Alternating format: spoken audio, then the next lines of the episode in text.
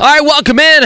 Very good morning here in Indianapolis. It's a Tuesday, hanging out in the Drive Hubler.com studio. It is the wake up call with KB and Andy. He's Kevin Bowen. I'm Andy Sweeney. Mark Dykton producing today's effort. Uh, fellas, a good morning. A couple NFL games last night. At some point this week, we'll have to move on to the Rams. If you maybe did a little scouting on the Rams last night as the Colts, we'll get ready for them. But most importantly, uh, out of everything, we have to test Kevin Bowen's voice here at 7:01 in the morning. How is it? 20 what is it? 21 hours later, I guess.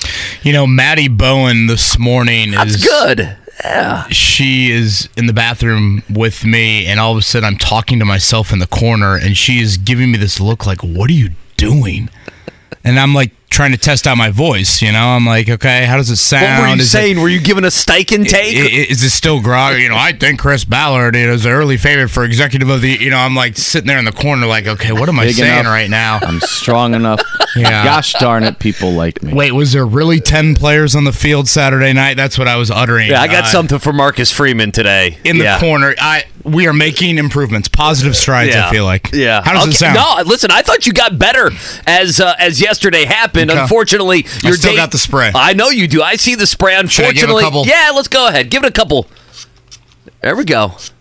There you go. Maybe that stuff's working. We were worried about you because you walked in and Mark goes, "How was your speaking engagement with your voice?" And you're like, "Uh." I was like, "Oh boy." Yeah, Here Monday after an NFL Oh. season, not a good time to try and rest No. the voice. There's no rest for the voice, uh, and there's no rest, I don't know, uh, for the Colts as they get ready for the Rams. We'll talk about that. Uh, Adam Schefter and others. We talked a little bit yesterday about Jonathan Taylor, so there's definitely, uh, I think, some meat on the bone there. And then it's the balance. It's the balance of uh, Anthony Richardson. When will he be cleared? Now, today is a day off. So, you know, listen, I would imagine what? It's not going to be until Wednesday afternoon, later in the afternoon. We may find something out about the concussion protocol and everything else with Anthony Richardson. But And let's go there if you don't mind. Yeah, let's Andy, go right for- there. for just a second. You know, I almost when you know we've asked Shane Steichen. You know, has is Anthony Richards still in concussion protocol? I want to be like.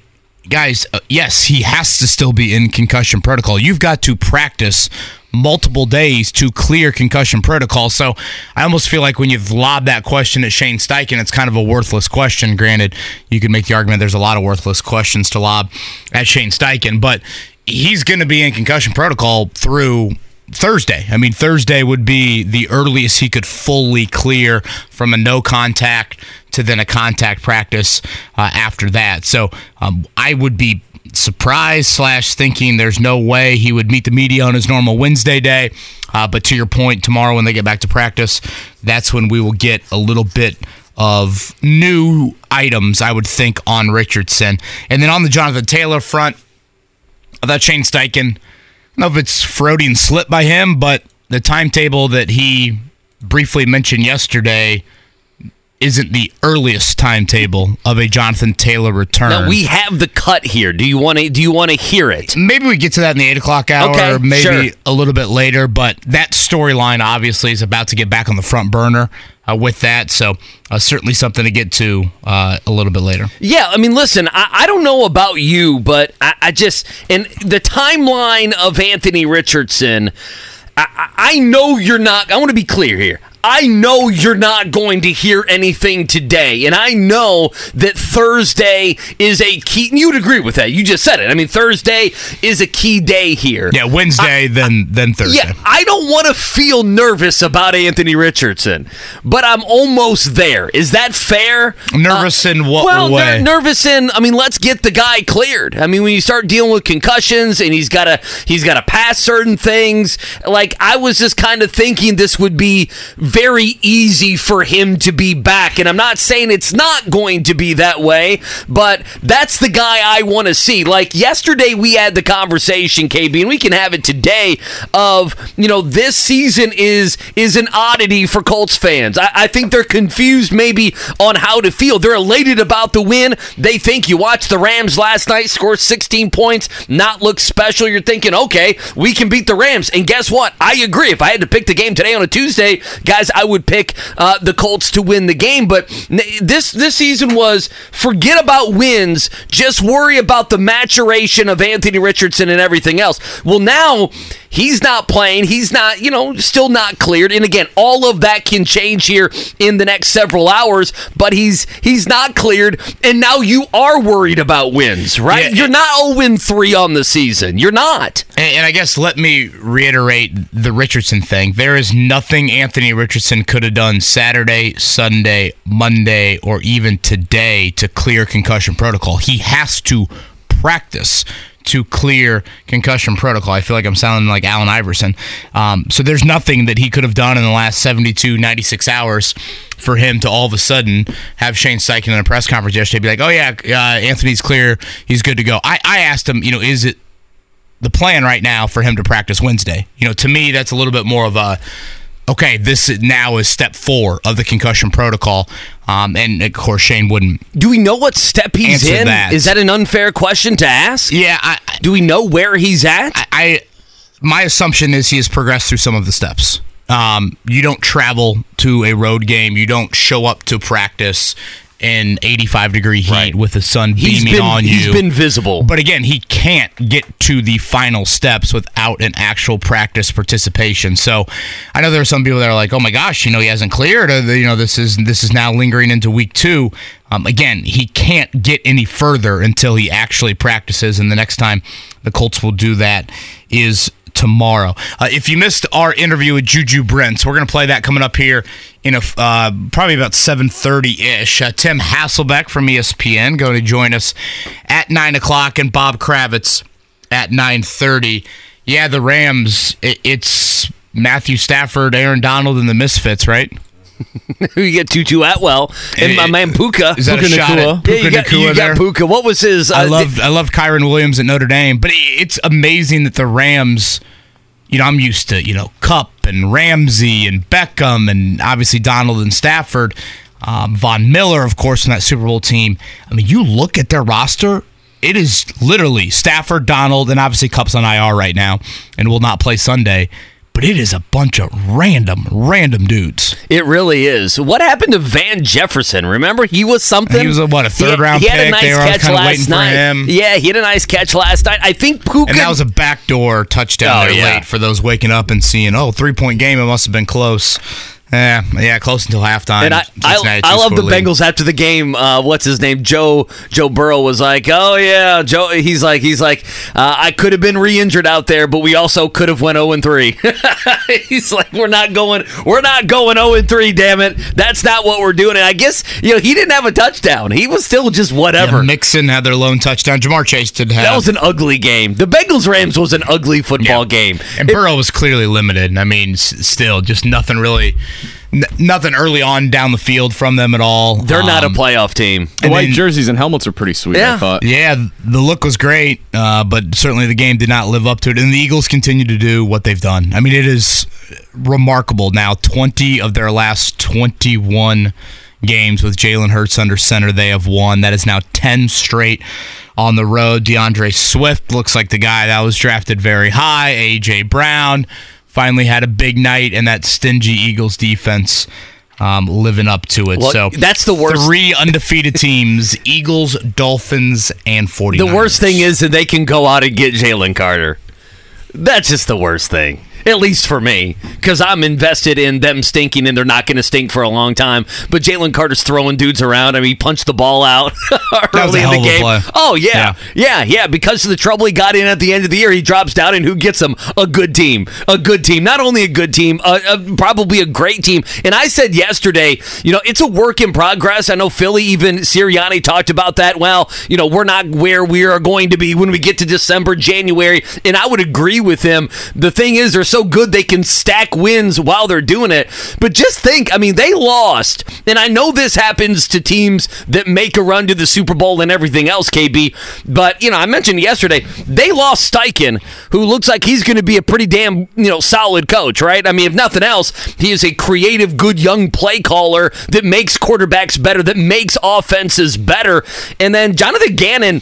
Arizona's played hard for three games in a row. They may say, well, you know, playing hard doesn't win in the NFL. There's a bunch of teams that aren't playing hard, okay? Uh, the Bears, the Broncos, the Giants. Uh, there's a bunch of teams that just kind of are going out there and running through the motions in some of these games. Arizona's not that. Arizona could easily be two. I mean, they could be they could have beat the Giants and they could have went to Washington in week one and won that game. They could be two and one right now. Just the assistant coach firepower that the Eagles lost. They shrug it off. They have a great draft and they go get D'Andre Swift, who has torn the league up in the last two days or two games, I should say. Yeah, I think something else to get to, speaking of Steichen a little bit later, is you know what we've seen through him three games. I, I think there's something that he has already shown that you know puts a little pressure on the opponent, and, and I think that's critical. Um, you know, when you're talking about kind of the weekly prep, you know, the Rams are going to be way behind the eight ball with their prep this week. I was talking with one of their members of their coaching staff yesterday. I'm like, hey, are you guys going back in between? Yeah, what are they doing? And they are going back. I mean, they're not landing until what? Maybe two hours ago. And now all of a sudden, while the, the Colts have had 36 hours of rest after their game, the Rams have a short week, and then they've got to make the cross country flight again to get back here. And, you know, it's a 10 a.m. local time game on Sunday afternoon. Uh, and just a, again, I just look at that Rams roster and think if you can just get to their offensive line, which I don't think is a very good group. I mean, we know Stafford isn't mobile. Certainly, if you give Stafford mm-hmm. time, he can make some big time throws. But and they can't run the football either. Plays like they have the first three weeks of the season. Um, I think the Colts will control this one and move to three and one. Frankly, you, you mentioned about teams hopping on a plane. Do you see that the Pittsburgh Steelers? Were they they were on so the ground for like the emergency landing. Well, they had to, I don't know something happened with the plane. I'm like they can't like the the Steelers have to land and have an emergency landing, and they have to basically sit there all night, either in the plane or waiting for another plane, like the rest of us. Like if you were flying with the family to Cancun or something, like they can't they can't have the Rooney family send another private jet out there. They got to wait 10, 12 hours at a Kansas City airport. What are we doing? It's the Pittsburgh effing Steelers. That's well, what I was thinking. What's happening here? I mean, obviously, private jet. they need quite the size. Go get ten of them. Come on, Roonies. To ship the Steelers. Come on, Heinz family. Let's go home there. It's no longer Heinz Field, right? No, it's something else. It's not cryptocurrency because that's that's now. Did you ever did you ever invest in crypto? Can't say I ever dove into the uh, crypto Re- pool. Remember back in the day, Bodog, uh, when it you know it was Bovada now. Remember it's Bodog there for a while. Do you remember that the offshore no. account? You never went on Bo, Bo, Neither one of you. No. no. Are you guys Americans? You never you never did offshore illegal sports gambling? No, I can't say I did. Oh my nope. goodness. Oh yeah, uh, Bovada. They used to instead of paying you if you want a couple hundred dollars, they'd say, "Do you want Bitcoin?" This is like ten years ago, and I had no idea what Bitcoin was. I'm like, no, I don't know what. Da- I don't want Bitcoin. I don't want Bitcoin. Bitcoin. I, I want real cash. And then there was a time for a year, two years, where bit, like one Bitcoin was worth however yeah, many oh, hundred. Yeah. I, was, I, was, like, I could have, I could have like twenty thousand yeah. dollars right now. Little it, gas would have his Ivy League education little, paid. Little for. gas would be good to go. By the way, we're getting closer to bringing him home. We're yes. getting close. Gain another ounce and a half. We're getting close. I'm hoping again. I'm hoping this weekend we can watch the Colts game. We can watch the so NFL. Ready for the Giants against well, the they're Monday night. They're Monday night. Gosh, that's what we got Monday night. So it's a standalone game too. You don't even get a second game to ease your sorrows. You get a Manning cast though, I think. Yeah, I'm sure Eli can lament how bad his former team uh, is. You, and you know who the Sunday night Packers is? Packers Thursday night. You know who Sunday night is? The Jets. How about we just stop putting New York teams in? At least we get the Chiefs opposite the Jets. yeah, that'll be a close game, thirty-eight to thirteen. And our first London game of the year, it'll be the Falcons and the Jags, and the Jags will do the back-to-back London thing. So first time we have done that, and then they will. Um, come back to the states and take on the Colts. So you're gonna throw on the uh, Toy Story version for Rosie of what? of the Jaguars game. Yeah, have you seen that? They're doing a, a, a cartoon. Really? No, I haven't seen this. It's on like Disney. I, have seen it, and I'm sure I'm going to do like the double. So this is like the slime version. It's on like Disney Plus or whatever. But there's going to be the game is going to be simulcast in Toy Story animation, where they're playing in Andy's room and it's like live. I don't know how they're doing it. Will but Trevor Lawrence's hair be a woman or a man? I don't know, but it looks pretty intriguing. My daughter's already. Can we watch that? I'm like, of course. I'll put it on TV one, and then you can. I'll watch the regular version on TV so, two. So it does move the needle for kids. All these the slime games and the Toy Story game. To me, the slime for sure. The slime when Nate Burleson moved the needle. Okay. Yeah. Who was it? Mike McCarthy. They put horns on Mike McCarthy. Didn't they do that during one of the slime games? Yeah, there They was showed something McCarthy- on there. they showed McCarthy Trevor be Lawrence is going to be Jesse uh, from Toy Story here. Is that Yeah. what we're going to get? Probably. oh, lighting all of his toys on fire. Again, if you missed it, Juju Brent's conversation, it was a fun one with him yesterday. We'll replay that coming up here in a bit. Tim Hasselbeck at 9 o'clock and Bob Kravitz at 9.30. Good Tuesday morning to you. Sounds like some rain potentially in the forecast. We probably need it, to be honest with you, the next 48 hours. So keep an eye on that. It's Kevin Bowen, Andy Sweeney, Mark Dykton here on a Tuesday. The Morning Checkdown. Omaha! Omaha! Omaha! Omaha! On 93.5 and 107.5 The Fan. Yeah, morning check down on this Tuesday. Reminder, we're going to replay our Juju Brent's interview coming up here in about 10 or 11 minutes. Uh, our final staggered doubleheader Monday Night Football, at least for a while. You're stuck with just one game next Monday. Eagles winners 25-11. They moved to 4-0, 3, excuse me, 3-0 on the season. The Bucs now 2 and 1. The Rams on the road. The Bengals, there you go, Bengals 19-16. They get their first win. Both of those teams 1 and 2 on the season. Joe Mixon, the only touchdown there. A lot of a lot of field goal kicks. If you took Ja'Marr Chase high in your fantasy leagues, KB, you got rewarded at least a little bit last night. 12 catches, a buck 41 in the win. Yeah, big night for him. AJ Brown had a big night as well. Re- relatively low scoring though, both of those games. So through three weeks of the NFL, three undefeated teams: Eagles, Dolphins, 49ers. What order? Four winless teams: Bears, Broncos, Panthers, Vikings. What order on the on the best teams right now? I think you got to go Dolphins. Um, Dolphins, and- Niners, Eagles Uh, in I- that order. I still think the Eagles. When you've won 20 of 21, um, I know that dates back to last year, but um, give me the quarterback. Okay, that there you go. All right. Not that it matters. I'll have them third. kind of a Out of quiet Major League Baseball Monday, our final regular season Monday of the year. The Diamondbacks did lose, so that has some impact from an NL wildcard standpoint. You've got Arizona in second, the Cubs are in third, both of them with the same record. The Marlins a game back, the Reds two and a half back here. And again, it'll be the Reds and the Guardians early in the week, the Cubs and the Braves. So basically, if you boil it down, four teams for two spots.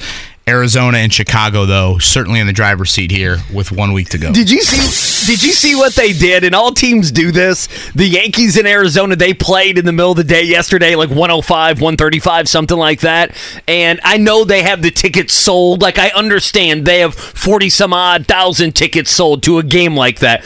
Dude, KB, there's nobody there. Yeah. Have you have you seen the pictures no, of I, that? I, have not. like there were 50 people and there were under 50 people in the bleachers and like announced attendance 41,037 I do feel like it was kind of the random. Like, was that just a rain delay day yesterday for Major League Baseball teams? That's what it well yeah, I mean that was that mostly what it was. I know it was for Arizona. I mean Arizona here is screwing the pooch, man. They lost 2 out of 3 to the Yankees. They had a couple games and now they're sitting there right with the Cubs. I mean, if you're the Cubs, you sat there, you didn't do anything yesterday and now you're tied for second.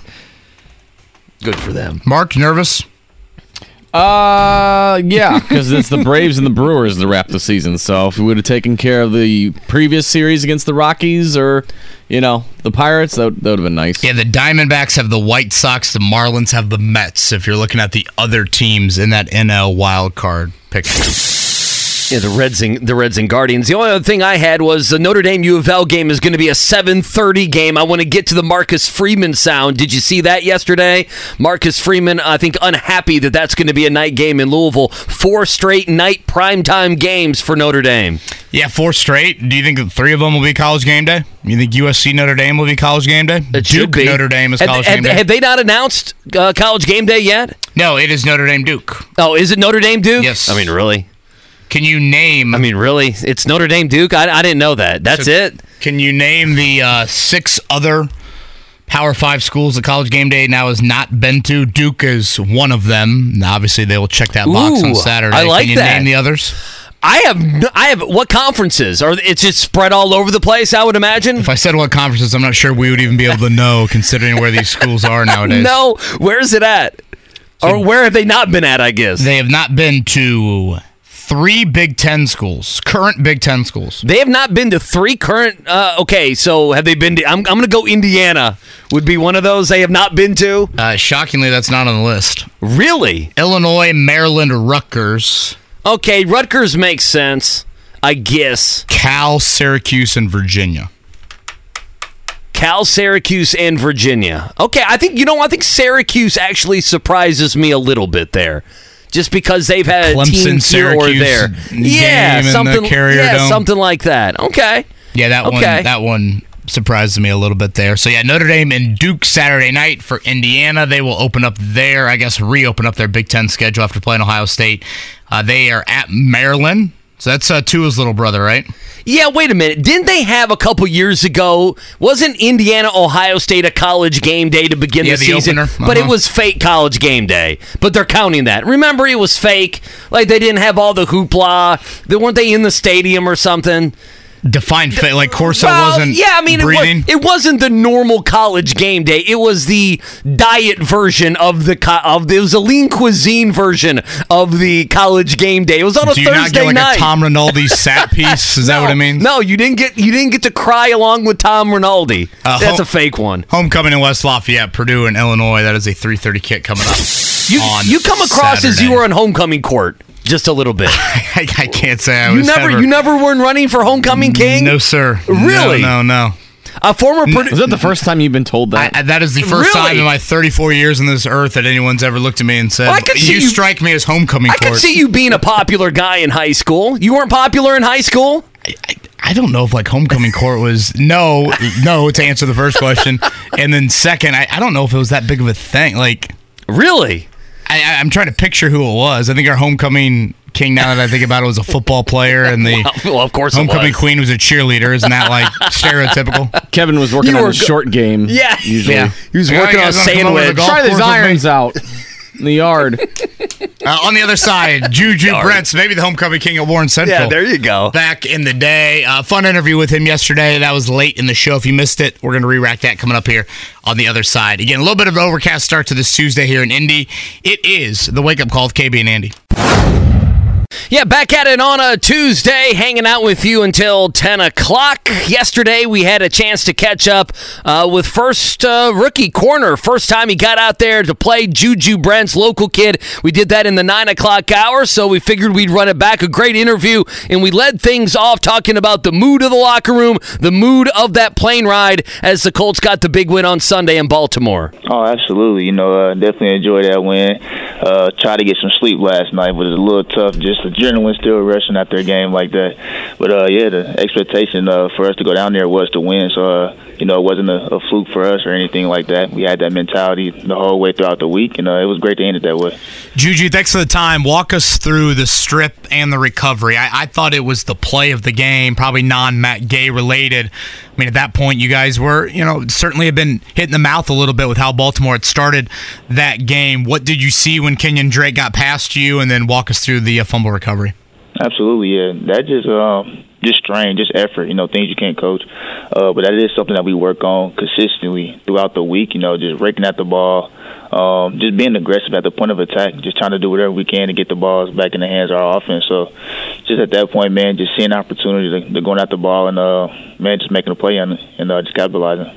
What were the first two weeks of the season like for you, particularly Sundays when you weren't dressing here early in the year? Yeah, I mean, you know, it was, it was a little tough for me just you know being a competitor. You know, want to being out there, but uh, just knowing that it was something that's gonna be temporary, and when my time did come, just making sure that I was fully ready. So uh, just during those first weeks that I knew I wasn't gonna be up, just still preparing like I was gonna be out there, just having the same mentality, uh, just knowing that that time would come, and then. Uh, just evidence of yesterday, just making sure when my number got called, I was fully ready uh, to go out there and perform, and uh, not let my teammates, my coaches, anybody in this in this organization down.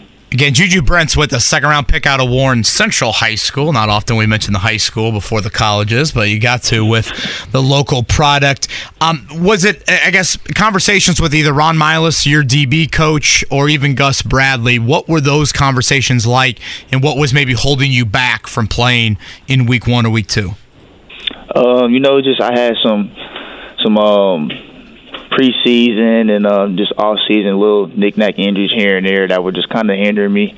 Uh, so just making sure that I was fully ready. Uh, so definitely uh, getting those injuries all the way together, and then just getting caught up to speed. You know, main thing the difference is with the NFL is just the, the mental aspect of you know just picking up on things fast and split second decisions. So um, just making sure that I was fully ready, and then once you know coach gave me the green light, just go out there and perform, just let it all loose. And then at that point, they just told me to go out there and have fun, man. End of the day, football is football, so just go out there and just let it loose.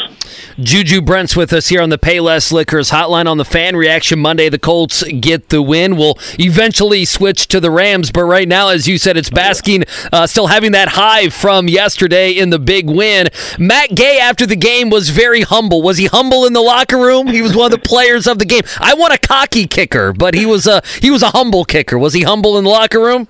Definitely, man. Cool, calm, collected, man. Hey, shout out to Matt Gay. That was insane, insane. Uh, you know, just great dude and uh, even better player, man. So just very excited for uh, for him and just the team, man, to continue to keep building off of this point. Were you were you like yeah were you watching how, how closely were you watching when uh, when Justin Tucker has the 61 yard field goal and it was short but it was just short and it was that was right it was straight it was straight as an arrow. Uh, you were watching that. What were you thinking in those seconds where it looked like that was going to go through? I couldn't lie to you. I couldn't watch it. I was just waiting on the reaction for the fans. So. it was kind of down. It's like, all right, once I see that he missed a lot, we got a shot at this. I was like, we go win this game. So I'm glad it turned out in our favor. It's the NFL debut for Juju Juju Brents yesterday. Four tackles, a forced fumble. Again, we talked about the fumble recovery. Man, I thought you laid the wood with those tackles too. Uh, is that something that you've kind of been, always been known for as a pretty physical corner? You know, sometimes at that position, get guys a little timid.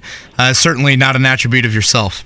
Absolutely. You know, I like to make sure guys feel me. You know, especially on the on the outside, just feel my presence, letting me know. Uh, one of my coaches in, in college and high school, it's crazy. Both of them say, "Man, just run through the smoke," and I'm definitely a guy where I do. Uh, man, I know it's gonna be another side of it, man, but just being aggressive at the point of attack. So definitely in the pass game, being aggressive, but also in the run game, I definitely uh, make sure I want to let my my presence be felt in that in that aspect of my game as well.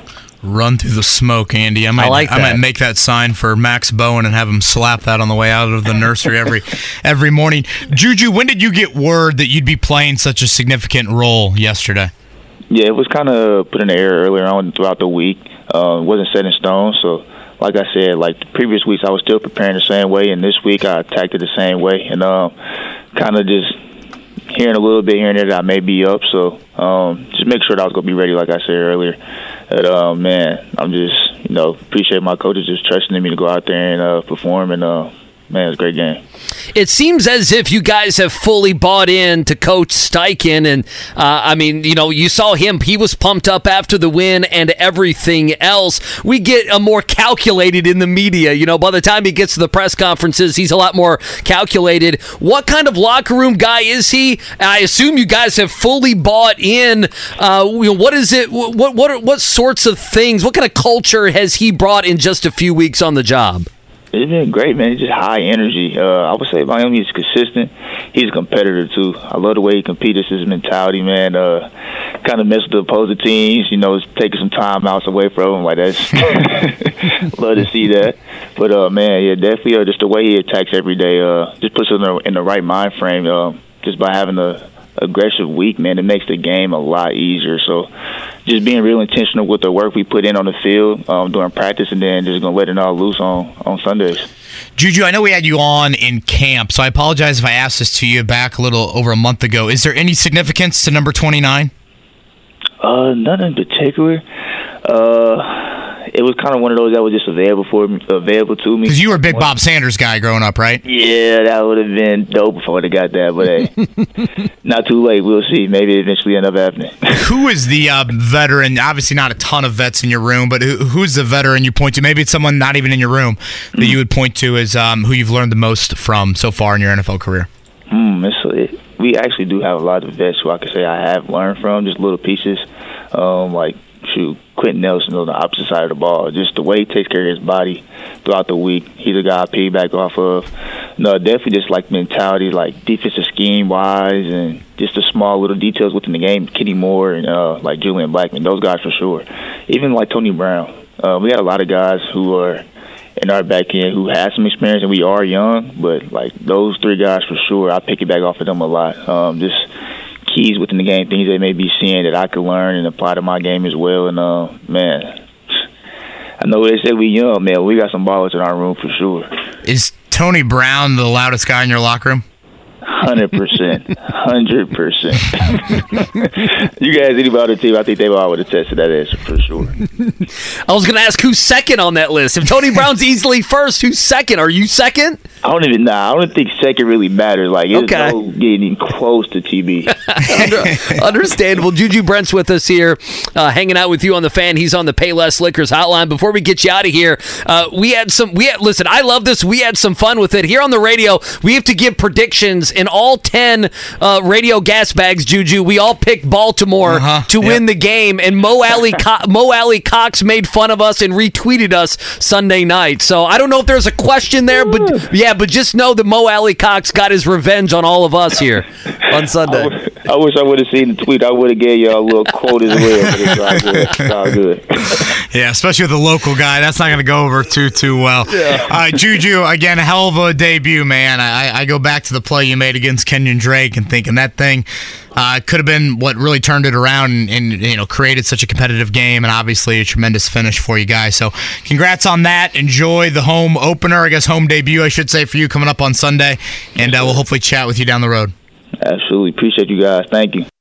All right, there you go. Juju Brents hanging out with us yesterday after the big win. You feel good about that? A day later, KB? Feel yeah, good about again, that? I thought his play uh, on Kenyon Drake, and he mentioned after the game, he, he recalled back in training camp that Kenyon Drake had some struggles from a ball security standpoint. I mean, that's just a little thing for a rookie there to acknowledge that. Again, Kenyon Drake spent some time with the Colts during training camp, and I I'm such a big believer in game flow and momentum and how things can change. And I just feel like if that play isn't made, we could be talking about a totally different result today. So big time by Juju Brent to create that opportunity when that team needed it really, really early in the game. And uh, obviously was critical, and I thought he brought physicality. He had a big play on Mark Andrews in the third quarter.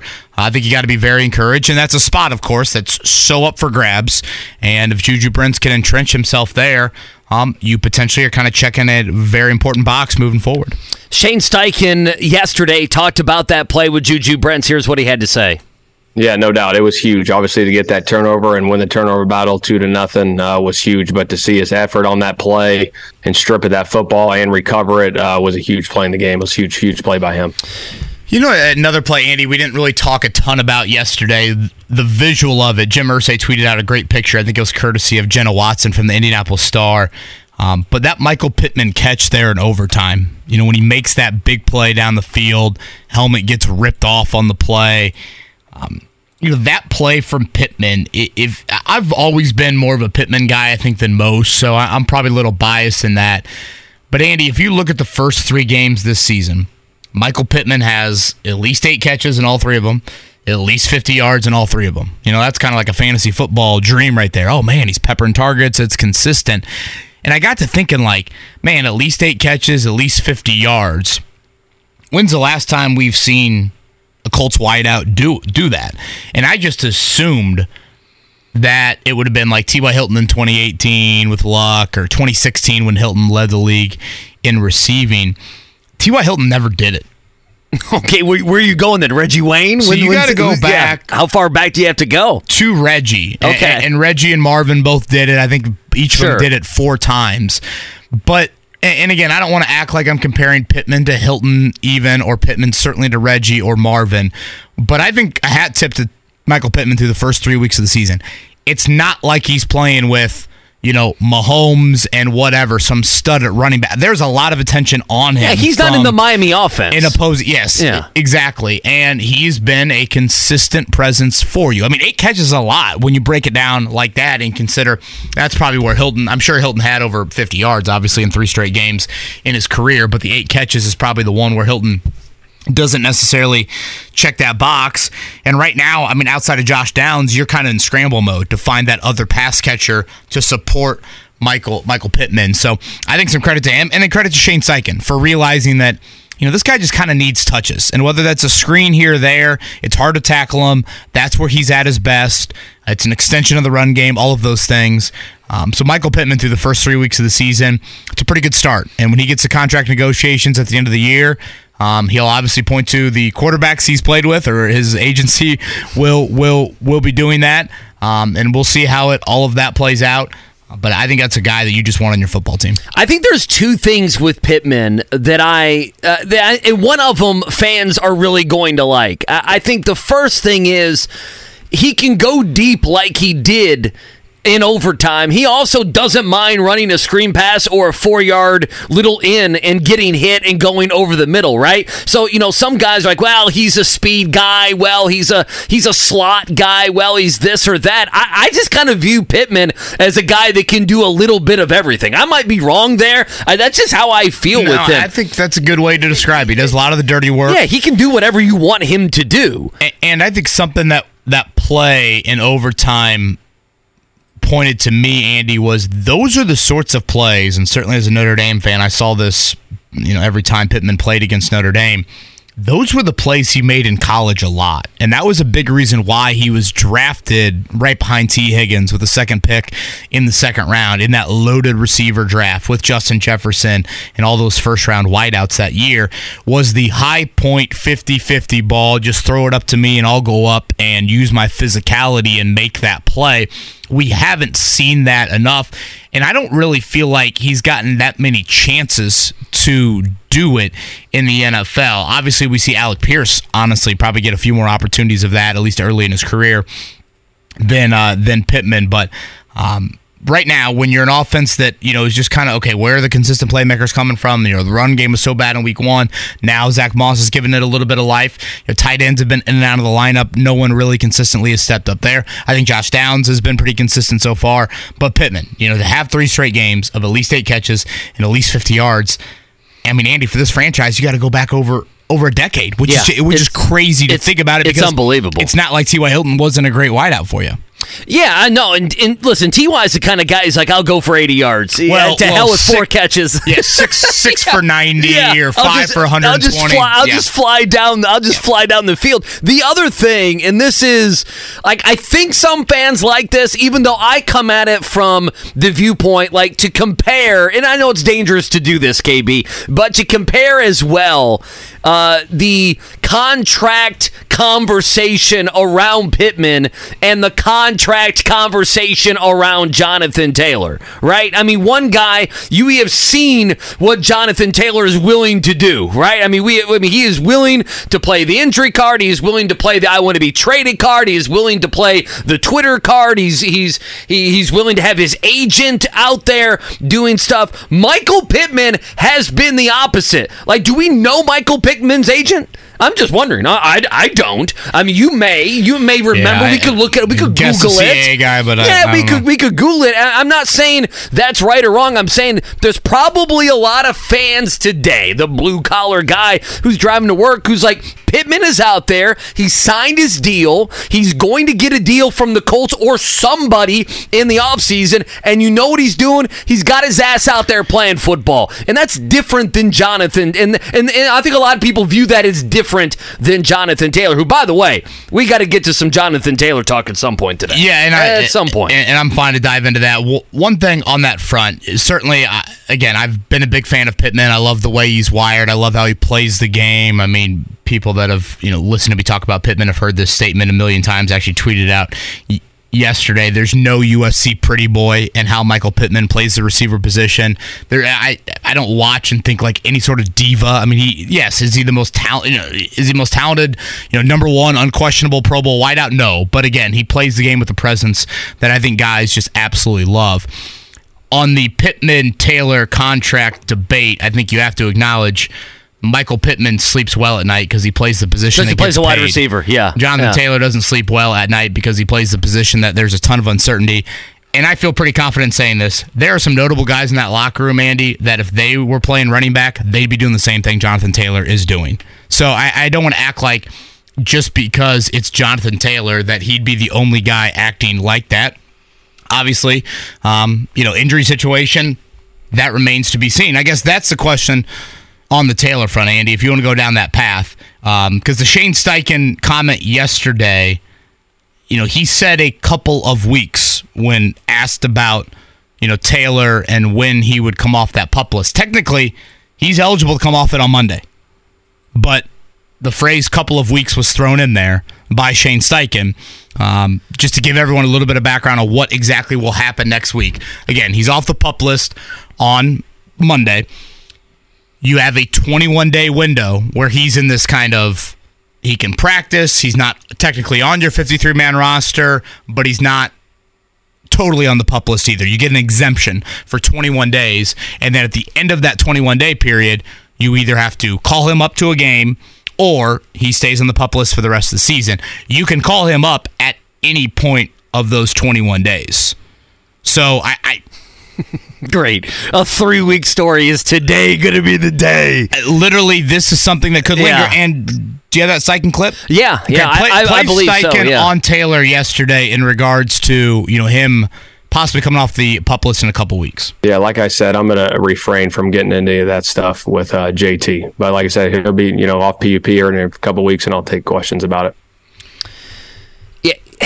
Is that Is he just so used to answering I the know. question that he's, you know, he's moving on from JT. They just got a big win. The Rams are next. There's, you know, you can talk about Zach Moss and the play of Minshew, and he, you know, was just asking about Anthony Richardson, or is it, hey, you know, he's not going to play against Tennessee on Sunday, October eighth. I mean, that's the, first conversation. game eligible. So Yeah. again, Tennessee the eighth. Then the week after that, you go to Jacksonville. Then the next two games are home games with the Browns and the Saints, and then you have the trade deadline. That's why I kind of mapped out what the first four eligible games are for Jonathan Taylor.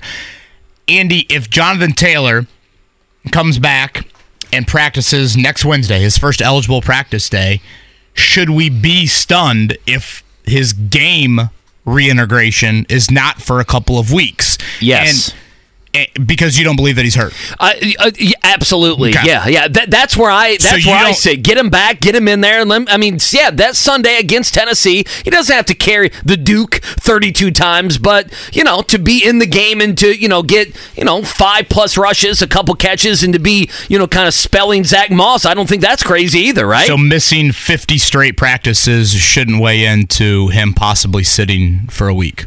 uh, not if he's ready. Not if he's ready, because I'm. I'm But, but I think that's the question. Yeah, I- I'm- Ready is the question. I'm throwing again, out off-season stuff at, at, at some point. I mean, at some point, like I don't so think he's missed. He has not participated in NFL practice since December fifteenth, twenty twenty two. He's had a surgery since then as well. I know we've had all this debate about is he healthy, is he not healthy, where is he at ankle wise.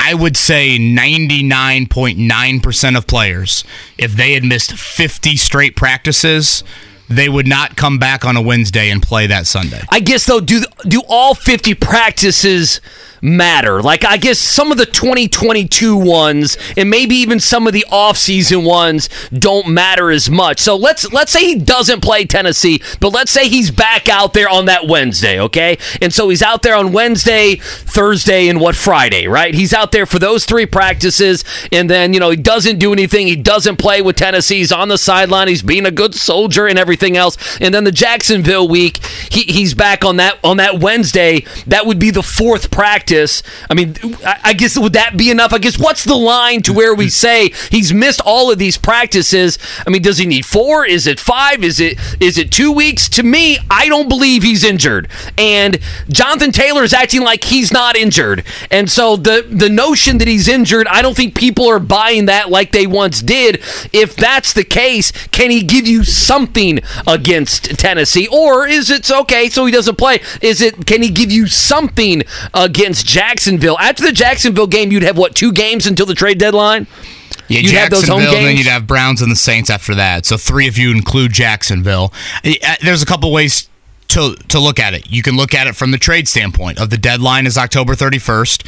If Taylor wants to try and prove himself to other teams, wouldn't you think he'd need to get out there as early as possible? I mean, at least a couple games, That's right? one way to look at it. And also, he plays a position where you can rotate a lot. You know, you, you can only have half a dozen carries in a game. I also try to look back at, you know, what's recent precedent for his position and a guy coming back from, and again, let's say the injury in quotes, because we just don't know. Zach Moss participates in the offseason program, participates in the first week, I think week ish of training camp, breaks his arm. So it's not a lower body injury. Like, I mean, Taylor, we know Taylor had surgery right. in this calendar year. it's year. different, right? Moss practiced that whole fir- first week, and then they still sat him. They they waited six practices for Zach Moss for a broken arm, and again, he was cleared to contact right when he got back to practice. He was never wearing a red jersey there. So basically, I bring all this up, Andy, to say I've probably been one that's kind of fallen into the trap of Monday. What is Monday? The second of October, or something like that. Yes, it would be. Like yes. that is the day that you really, really circle. A week from tomorrow is the first practice day. That's the day you circle. A week from Sunday is the Tennessee game. That's the first game eligible. If you go off what Steichen said yesterday, maybe we should pump the brakes on exactly when the debut will come. Steichen talks on Thursday next. I, Uh, I- Wednesday. Uh, Wednesday. I think clarification on that is probably key, and KB, you may be the one that asks that question. I, listen, Chances we get the clarification are about as good as I think Mason and Max running a mile today. maybe me running a mile. I, I just I feel I feel like and he put the video out. I mean, isn't the notion around Jonathan Taylor that if he got a contract, he would be, it, it wouldn't be about injury. It would be about, you know, knowing the system and every, and everything else. It would be those sorts of things. And I kind of feel like he would be able to run the football. I think the thing that we're forgetting This is a weird dude in regards I- to his I- body. I, know. I, well, here's the thing that we're forgetting. What changes, if anything, if Zach Moss isn't 100%? I mean, the dude the last two weeks has played every snap and has run the ball 30 times a game. I think that is a super relevant thing to bring up. I mean, Moss played through injury yesterday. It- if Zach Moss shows up on the injury report Wednesday, we should not be surprised at all. 30 carries, Andy, for him yesterday. You want to know the most carries he had in a Buffalo Bills uniform? Oh, goodness. He split time. I mean, it had to be, let me say, 21. 14. Wow. Yeah, I mean, he was always in a two or three man ro- uh, rotation. I mean, we all time. watch the NFL enough. 30 carries in today's league just like doesn't happen. So, uh, I mean, the Colts went. I, I looked up yesterday. The Colts went a dozen years, 05 to 17, without a dude having 30 carries in a game. I I mean, think once once Edgerrin left, nobody. I know. nobody was. T- Frank Gordon tote the rock. Addai and tote the rock 30 times in a tote the rock. I like that. Carry the Joseph Duke. Die. et cetera, et cetera. I, you know, I think also Can we get an ADDAI or is that going to break my voice again? I think what uh, you know, and I don't know which way fans would take this. If you go out there and beat the Rams on Sunday, and you're sitting at three and one, and the AFC South obviously is uh, rather generic that you could you know you could have a nice little lead. Does that make you say okay we can hold JT out another week right? Oh he doesn't need to play Tennessee or is it win or loss? No I want to see the guy that I bought the jersey of a couple years ago get out there and playing. We know he's healthy he's putting out videos. Let's at least see him uh, to some extent. And then we haven't even talked about the entire trade conversation that's around him. Now, do you want to hear this? I know we're getting close to the top of the hour here. Adam Schefter was on, e- I mean, he's on ESPN all the time. I think this was with McAfee, and he talked about Jonathan Taylor, the look around the league, and how he thinks JT needs to be in Indianapolis. But there's, you know what's interesting yesterday is the Miami Dolphins had everybody in their roster run for over 100 yards. Yeah. And that was the that was the team of all the teams out there that made the most sense for Jonathan Taylor. But you have to wonder after a game like that when the Dolphins are one of those unbeaten 3-0 teams and they look at it and they say as great as Jonathan Taylor is and he's a superstar, why at this point in time is Miami going to be willing to give up the compensation that Indianapolis would demand to go get Jonathan Taylor. Again, not that they couldn't use Jonathan Taylor, every team could use Jonathan Taylor, but are they going to pay what Indianapolis would demand to give up Jonathan Taylor? And I would say no. So if Miami is not going to give up what it would take, who is? Now, let's see if another team suffers an injury, but I think that the place for Jonathan Taylor, the best place for him, is Indianapolis. How about that? The value in the conversation. Do you not agree with this? Uh, the value and that conversation around Taylor, I feel like has changed a little bit over the first three weeks of the season and really officially when he went on the pup list leading into the season. Roughly four weeks. I feel like it's changed a little bit. We haven't talked about Taylor, and then on top of it, the Dolphins look like a super team on offense without him. What about Green Bay? I, I still think. Listen, Green Bay. I still think. I mean, you watch the Ravens. The Ravens got a bunch of nobody at running back. I don't think they're a team, an organization that would do it. Green Bay would uh, continue to be the other team. By the way, I know. Are we still running the, our guy Jimmy Cook the promo of Christian Watson? Christian Watson has not played zero catches this season. Was it that crazy for the Colts to ask for Christian Watson? I, I mean, was it? I know, I know, I know. He hasn't got to catch because he's injured, but you got to be available. I don't know. I mean, it seems like a the Packers are two and one, and you know very easily could be three and zero without the great Christian Watson. Tim Hasselbeck from ESPN going to join us coming up at nine o'clock. Bob Kravitz at nine thirty. Eight o'clock hour. We'll get more into the Colts conversation. I think certainly something that I failed to mention yesterday. Uh, that was a game for Chris Ballard on Sunday afternoon. Uh, it's not something that we've said here. I think of recent. Also, the latest on the Anthony Richardson front. Uh, what is the update on him as the Colts get ready for Week Four here with the Rams? Getting some rain in the forecast next couple of days. We'll keep you updated on that. It is the wake up call with KB and Andy here on 93.5, 107.5 The Fan.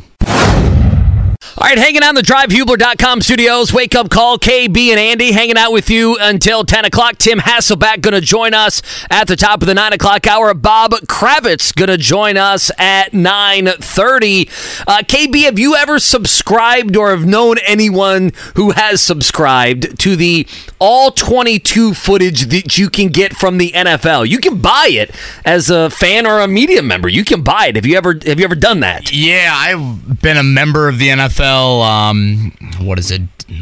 PWA, NFL Professional Rider Association. So we get it with like our, you know, what do you call it? Not entry fee or. Oh, do you want to get a password then from So you? yeah, so yeah. So yeah. you've broken down film. You could break down film if you wanted to on Sunday night, Monday morning. Honestly, the only time I've really ever used it is like, oh wait, did Notre Dame have ten people on the field? oh Lord heavens. Um, okay. Moments like that is when I've used it. I mean, I, I probably go watch like a handful of plays of interest. So, you know, plays of, you know, right now it's a popular topic. Is Alec Pierce getting open deep and like the Colts are just not finding him? Like those are some of the Sure. things that I think uh, it, it becomes pretty uh, pretty beneficial. Well, it's for. also like I like to know where Lou Holtz is right now. he's still in bed. He's still sleeping. He's got a quilt on. He's an old, old No, he's probably up man. now. He's probably about to have lunch. I was about to say he's been up for I four was and a half say, hours. This is the peak hours for Lou Holtz He got right up now. to pee at 2:45 and couldn't go back to sleep. Uh, and the reason I ask is uh, the All 22 made its rounds yesterday, and Sauce Gardner. I don't know if you guys happened to see this. Sauce Gardner put out there the All 22 of Mac Jones. There, there was a point in the game where Sauce, after a play, pushed Mac Jones to the ground, uh, and what led to that, Mac Jones is viewed, of course, New England Patriot quarterback is viewed as somewhat a dirty player. Mac Jones went below the belt and gave a little cup check to Sauce Gardner. That's so Mac Jones is like known as a dirty player. That's Yeah. that's like a thing. He's tripped people. He's kind of he done the Grayson Allen with the tripping and the kicking, uh, and then he went to uh, I think he even didn't he have the kick that went up into like the groin area Yeah. of a defender maybe last high year. slide, yeah. yeah, the high I'm like slide. picturing T.J. Watt. I, I don't know if it was. That's him or not. exactly. He went high slide like Draymond Green in the NBA Finals. So he's playing the tap game with, He with he pla- Sauce Gardner. He played the tap game with Sauce He'd be Gardner. perfect for like a fourth grade recess right now. What's the capital of uh, Thailand? Oh, bam, boom. I hope there's a kid in the car going to school, and I hope that kid chuckles at Mark Dykton what he just said. I, I hope that I hope there's one family that's chuckling today because of that. Outstanding. Is that fourth grade? Is that a decent age range? I, I can Yeah. see them running around the playground just trying to hit each other there. It might be it might be a little bit older. Might go fifth grade. You know, maybe sixth grade. I don't know. How old are you in fourth grade? Nine years old? Eight years old? Nine or ten, Yeah, like that. I have absolutely no uh, idea. so I figured you guys would like that. One thing that I did not mention yesterday, but I guess indirectly we did, but I think it deserves individual mention. Um, you talk about a win for Chris Ballard. That to me was Sunday.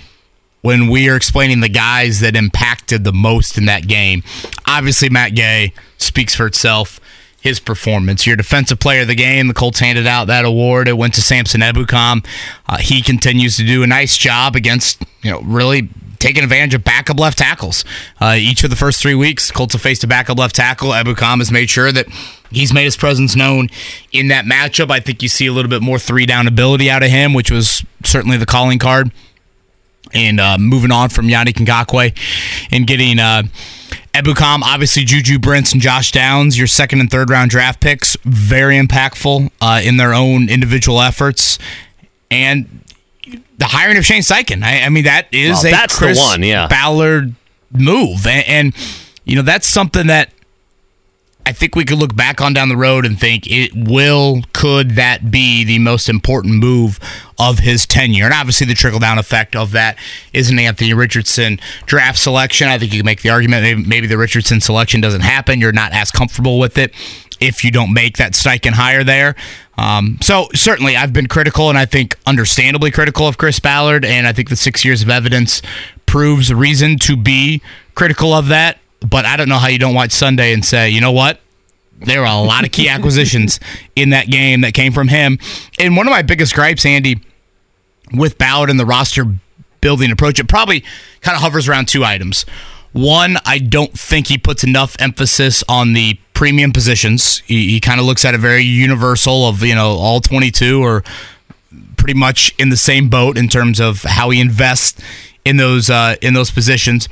And two, when he has made moves in free agency, you can point to a lot of hits. I mean, Stephon Gilmore last year, mm-hmm. Xavier Rhodes, Eric Ebron, Denico Autry. And there are a lot of hits in his free agency history.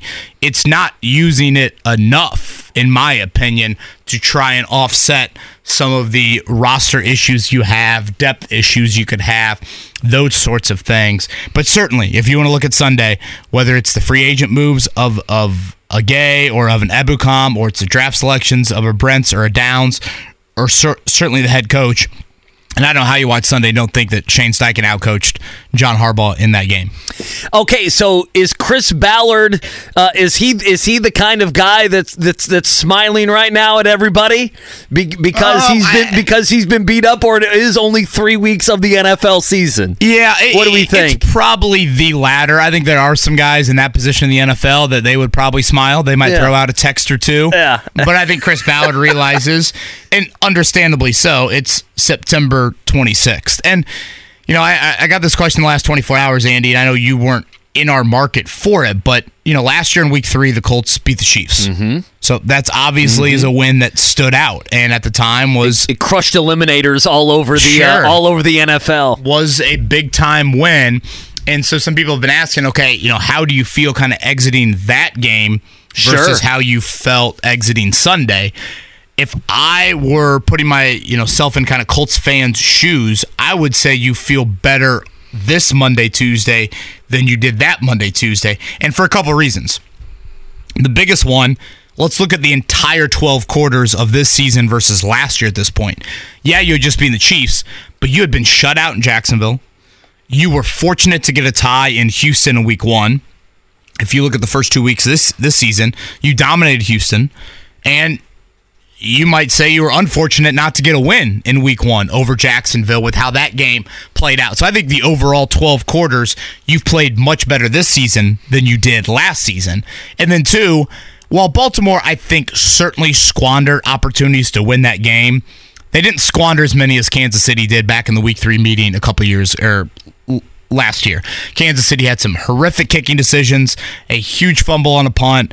You know, Tra- Travis Kelce dropped one. When does that ever happen? Uh, dropped a touchdown in that game. You know, to me, I think you exited that one, and I thought to myself, man, that was just a game where Kansas City made a million mistakes that they will never make again. You know, Baltimore made some mistakes. The Colts, I think, got a fortunate road whistle, but you still went on the road facing a quality, quality quarterback, and you were the smarter team over the course of 60 minutes plus. And I do think that matters compared to a home win where a lot, a lot more, I think, was gifted for you. Yeah, I, I don't know if the word is fluke. Uh, you know, you could use that word I, and maybe had a little bit more fluky last year. I remember that game. It was one of the more shocking early season results. There's no doubt about that. I haven't felt that way about the Colts. Listen, I, I'm a firm believer, and this goes back to our conversation that we had yesterday, and we can continue today. Preseason stuff KB, is preseason stuff. When the season starts, things happen that, that we have no idea uh, uh, we're, we're going to happen. I mean, there's only, I feel like right now in the league, there's only a few teams that have been pegged correctly. Am, am I wrong there? I, I, mean, there's a bunch of two and one teams uh, that, you know, surprise a lot of people. Mark, I'm not picking on your Bears. I mean, you can. They're bad, but we didn't in the preseason think they were going. I mean, there were NFL analysts picking them to win the division. Yeah, I mean, we didn't we didn't know what Jordan Love was going to be. We didn't know what Indianapolis was going to be. We didn't know what C.J. Stroud was going to be in Houston. We talked about on this show, and we had we had, we we had people on talking about the Colts in the AFC South, KB, that had Jacksonville in like the top eight nine teams in the league. Peter King had him as Yeah, the number one I mean, I mean, does does Jacksonville look anything like? Uh, like what we saw in the preseason. And so, like, I look at this Colts team, and ultimately the data may change on this. I want to be clear. It may change. We're dealing with three weeks, and I think they got a great chance. They're going to be favored. We should look that up. Favored against the Rams uh, on Sunday back at Saw Lucas one Oil. point last night. There, I'm not surprised by that. Uh, again, that's a pick. 'em. You like the Colts in that one? Go make yourself some money. They haven't. There's nothing fluky about them winning in Baltimore. It's unexpected, but that's different than just well, bleep happens in the league. Uh, I didn't feel. I mean, they dominated Houston when they had to go and change everything up in the second quarter, and then that Jacksonville game. I, I mean, listen, if AR is in the game at the end, they score a touchdown. That's a three point game with the chance with the chance to to get an onside kick. And I'm not saying they get that and they tie the game or they win the game, but I mean, there's there hasn't been a fluke yet with the Colts, and so I'm I'm just I'm a firm believer that our preseason stuff is often so poor, and it's it's no. I mean, to me, it's it's So the poorest readju- in the NFL out of anyone. Should I readjust seven wins for the Colts, or do you think Well, no, seven's I, still a good I, ballpark? I think you might ultimately be the guy who might be more right than anybody. I mean, we're at Bob Kravitz on at 9:30. He had them winning two or three games, and they've done that in it's September, whatever it is. Yeah, I, I, I do think 26th. the other thing that I keep on coming back to, Andy, about the Colts so far through 12 quarters, we still have yet to really see Anthony Richardson. You oh. know, and, and and you can look at that. I think mostly in a positive way. I think the the the play of Richardson we've seen was pretty good football, and maybe it was a pretty good football from where the bar was. Because if you really boil it down, obviously it was a great first quarter in Houston. There's no denying that. Let's go back to week one, where he did play virtually the entire game against Jacksonville. Really strong first half, methodical passing game. Second half really stalled out. You know, there's that stretch there, I think, of one of eight, capped by that interception. So if you look at his one game he's played, it was kind of a tale of two halves mm-hmm. in a way with him. And now the question becomes Andy, assuming he does practice tomorrow, assuming he does return to the lineup Sunday against the Rams, we're now back to that standpoint. And we're back to it, Andy, with him having dealt with missed time plus injuries. Now, how does he look as a player? It's not like he's returning from a torn Achilles or even a calf injury like Joe Burrow, who clearly is not his normal self right now. But that to me is like a new layer to this. So, if, unfortunately, with NFL seasons, you can't just section them off and say, or you know, I should say, group them together. Like, oh yeah, what you are in September is what you are in December. Baltimore knew all seven of their inactives on Friday. Mm-hmm. They were Right. they were incredibly banged up in that game. Obviously, the Colts had some injury situations. Two months from now, it's going to look totally different. Will the Colts have Jonathan Taylor? Will he be full go? You know, where are you at with your quarterback? Um, situation. So it, it's such a week to week league that we react to in these short, short cycles, and then projecting them out for the rest of the season. You know, if you look at last year, how much would you have pointed to some teams that were one and two at this point of the year and called them big disappointments, and yet they ended the year in the playoffs? I mean, the Colts were five and two with Jacoby Brissett in 2019, and we leading- in a foot race. leading the AFC South, and how did that year end? Like, it, and honestly, that now that I think about it, that might be the last time they were in sole possession of the first place in the AFC South. Might be 2019. Now that I think about it, which they are right now, heading into Week Four. That, that that's why gambling on the NFL can be so it can be so d- difficult, right? Like you didn't think the Commanders at home with Magic Johnson in attendance would lose by 34. you guys made fun of me for taking Texans eight and a half. You have to kind of leave. You do you do have to leave one week behind. I also feel with Anthony Richardson. You may disagree with this. I I, I don't know. Just because it's the conversation, we spend so much time dismissing the win and loss record. And again, again, ultimately that may be where we end up as this season goes, okay? But we didn't spend a lot of time even caring about ah give me 4 wins, 5 wins, 6 wins, whatever it may be. You went to you went up to 7, right? Or were you 6 or 7? I can't remember. You went up to 7. Like we dismiss that for the most part, and it was all about Anthony Richardson. Richardson now returns, and I feel like there is now more value from the fan base on the win loss record. Does that make sense what I'm trying to say? At the beginning of the year, it was it's all about you, Anthony. It's all about you. It's all about how you look and how you mature and everything else and how you get better as a franchise quarterback. We so badly need the franchise quarterback that now he comes back after essentially missing a game and a half. The two wins that the Colts have put up back to back, and now it's like they enter the Rams game and the win loss matters. It absolutely matters. This is a winnable game. It's a game week four. They're going to be favored in that game. Yeah, I, I I still can't say that it supersedes Richardson's development. You know, if they end this year with eight or nine wins, yet Anthony Richardson doesn't develop the way that you want him to, and that stunts his ultimate career growth, that's all that Can, matters can you to combine? me. Can you combine the two here? Sure, because but- that that's that's the curveball that we're dealing with a little bit. Y- y- you could combine the two, but if you're saying which one is more important, I can't live in just this immediate like, okay, all that matters this year is Sunday and moving moving to three and one. It- it's about Richardson. I mean, you didn't draft him. I mean, I I got to distinctly recall walking in the press box before the opening. I mean, we're talking five minutes before the Jacksonville game, and seeing one of the easily one of the highest ranking officials in the Colts organization saying, "Good luck this season," and him looking me directly in the eye and say, "God, we're gonna need it." like and then a reference to Anthony Richardson of Yeah. like that's that's what matters. Like everyone gets even the highest ranked people in that organization. Obviously Shane Steichen is coaching to win week in and week out, but if you told Shane Steichen right now, "Hey Shane, hey Shane, in your first year you're going to win 4 games, but Anthony Richardson is going to be your guy for the next 8 to 10 years." He'd say, "Where do I sign up?" So, I, I understand that we live in these really really week to week cycles and last season was such a disastrous, embarrassing season on so many levels that the wins should be celebrated. But if you're going to make me pick wins or Richardson's development, Richardson's development 10 out of 10. I'm with you. What what I'm saying is the win loss conversation was so dismissed that now fans have got the drug of winning.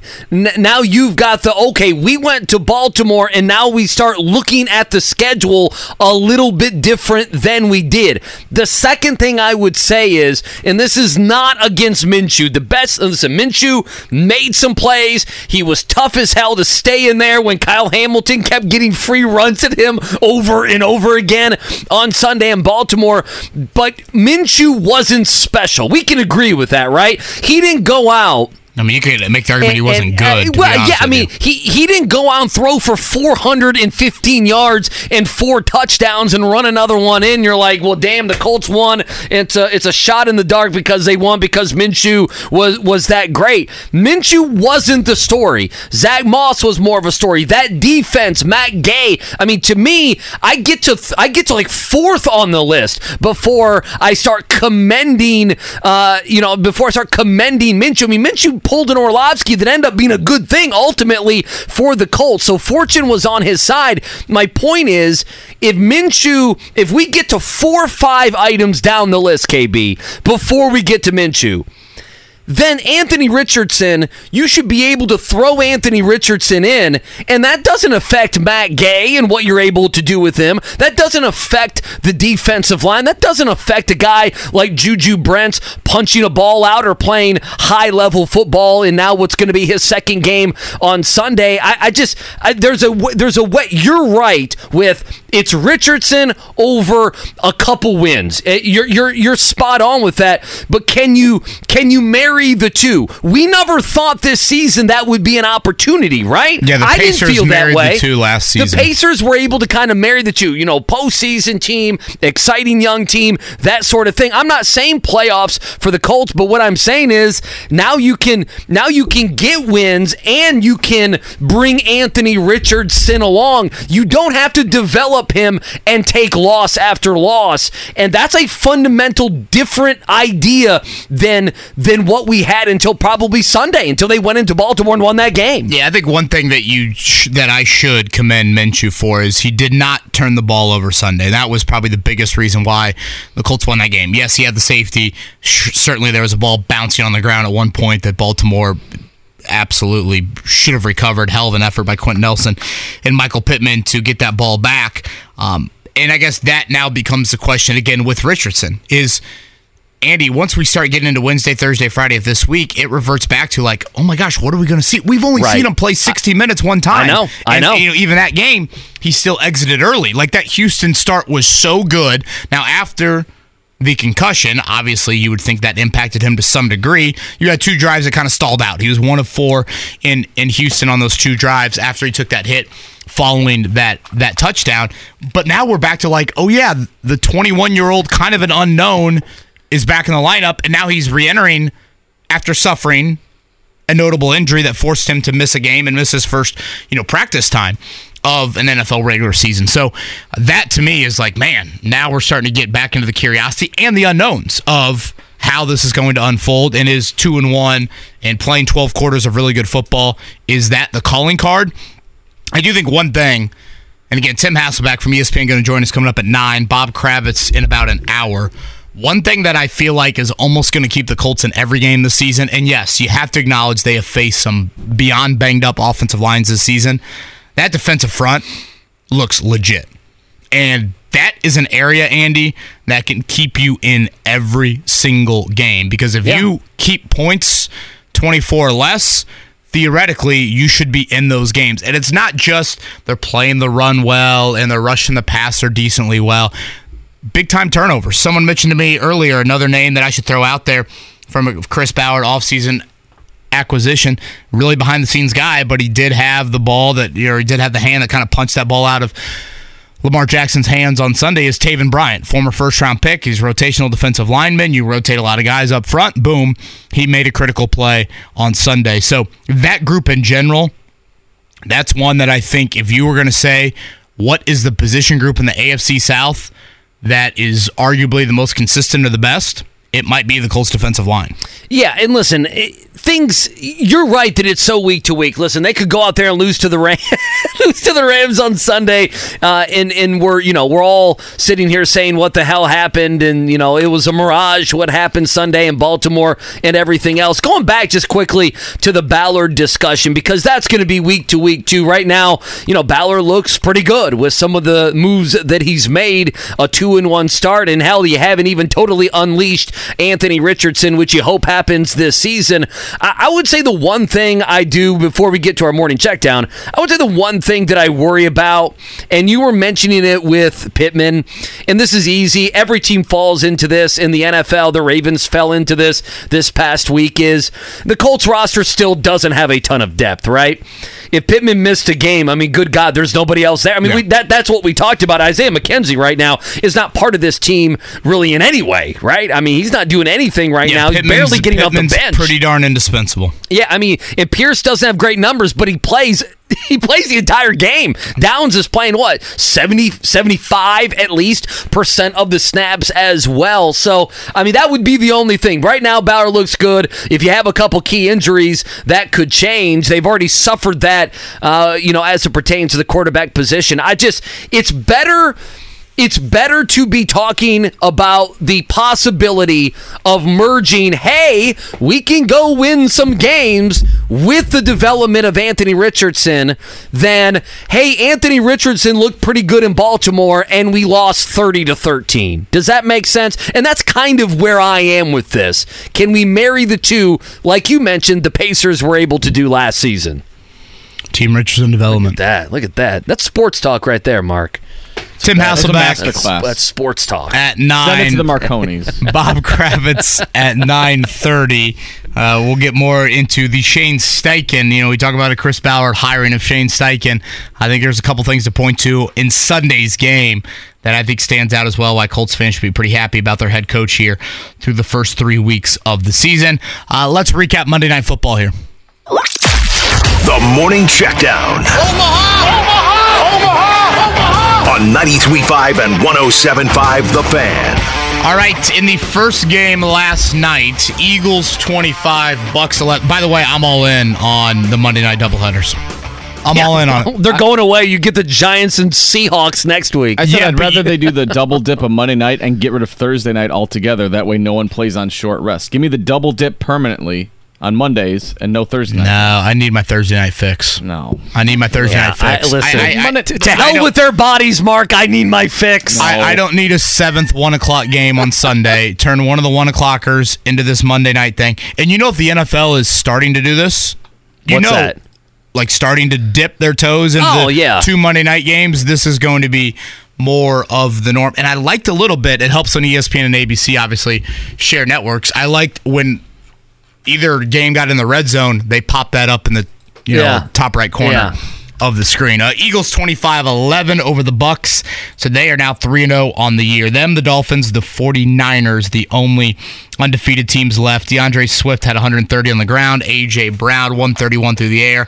And the second game of the night, kind of a dud. The Bengals win 19-16. Must must win really for the Bengals. That poor their start to the season has been. The Rams were terrible on third down.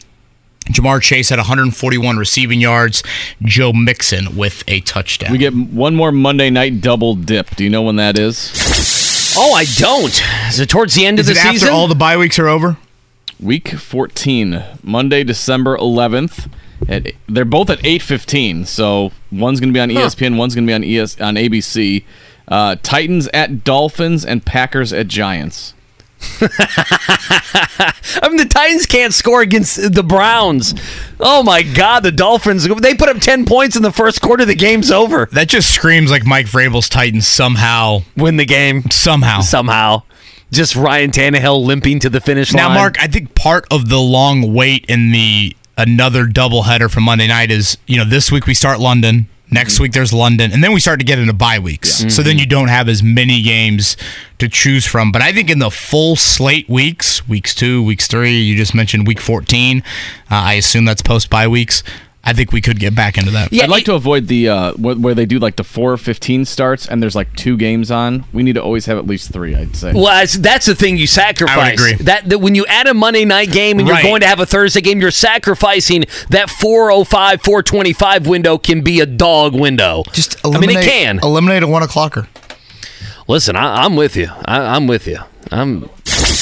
I'm good on that. All right, let's go to baseball real quick. Pretty quiet yesterday. Arizona, though, uh, not quiet for them. Losers to the Yankees. They lose two out of three there in the Bronx, and they have now lost all of their padding, if you will, for that second wild card in the National League. Uh, they still, though, are ahead. I don't know what kind of technicality over the Cubs. So it goes Philly, obviously five ahead, then Arizona, Chicago. That's what the play the wild card would look like. Miami a game back, and the Cincinnati Reds two and a half back as we head into a pivotal final week ish here in Major League Baseball. So five games to the Reds. You got to go five and zero, right? If you're two and a half back, uh, Yeah, I think I think you do have to go five and oh. I zero. mean, four and one, you would need a uh, miracle of Hunter help. Greene on the bump tonight.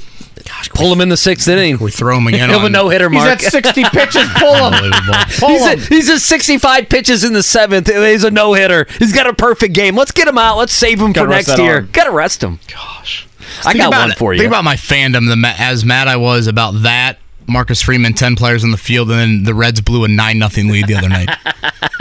That was a pretty remarkable Saturday night for you. It really I'm was. glad Andy has some sympathy for me. Oh man. right now. Uh, last thing, Colts front again. Shane Steichen. The update on Anthony Richardson didn't get into too too much from a detail standpoint. Continues to progress well.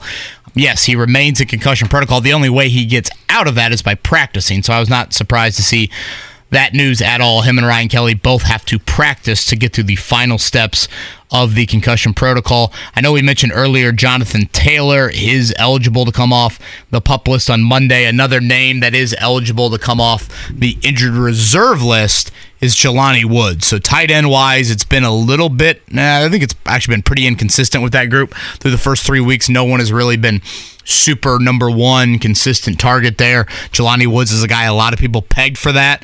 Hamstring injury has caused him to miss a lot of time here in the offseason, so we'll see where he is at starting next week. All right, on the other side, you want to get into some overreactions as well? Yeah, we can do that. Yeah, we have a half an hour here. What Tim Hasselbeck joining us at nine o'clock today. Correct. Bob Kravitz at 9.30. Also, what should Colts fans like about what Shane Steichen did on Sunday? We'll touch on that as well. Good Tuesday morning to you. Thanks for tuning in to the Wake Up Call with KB and Andy. All right, tons we can dive into here. Guys, don't have to bear with me on one item that I'm not sure. I want to ask you a question, but I'm also, uh, and our boss David sent us some sound we can even play later on if you would like to. I have now hit the wall on the Taylor Swift conversation with Travis Kelce. Have you guys done the same? You've hit the wall. It's I- been one day. No, it's been a Oh, couple days. It's been a couple you days. buckle up, Buttercup. I think I'm with you, Andy. So you so as a show, we we understand that we might have to mention it, but I'm now done with it. Uh, Bill Belichick is fielding questions and giving cute answers, and the old Belichick never would have done that. KB, he would have been surly. He He's would have said, soft. Yeah, exactly. He's getting soft, and they're one and two. The old Belichick would have been three and zero, not dealing with Yeah. Mac Jones and he a bunch to of channel bums. Lou Holtz right now. He needs to channel something. Uh, so that is out there. And as I say that, I'm going to be hypocritical. Taylor Swift absolutely left the Kelce family suite in a popcorn machine. Have you seen Have you seen any of this? no, now I'm very confused. You mean they Okay, liter- so you know where there's a suite entrance. You know, Lucas Oil has one. I'm sure, uh, whether it be the VIP suites that you go in or any of the media suites, there's a suite entrance, right? There's an elevator. There's a guy, man or woman, taking a ticket, welcoming the the, the big wigs in when you go to an NFL game. Okay. The Chiefs fans knew which el- they know the elevator of why wouldn't you know the elevator? Taylor Swift never emerged from that elevator. Other people did. The Kelce family, the other luminaries, the other family members, the other VIP people that were there up in the suite section. Okay. I happen to know I have. I have been around that suite section in Arrowhead. look at that. oh, okay, so there's an elevator that goes up and an elevator, and that's and it's okay. Listen, as far as I know, that is it around the time that everyone was emerging from the game, a tall, about as tall as you, KB, popcorn machine emerged from the elevator.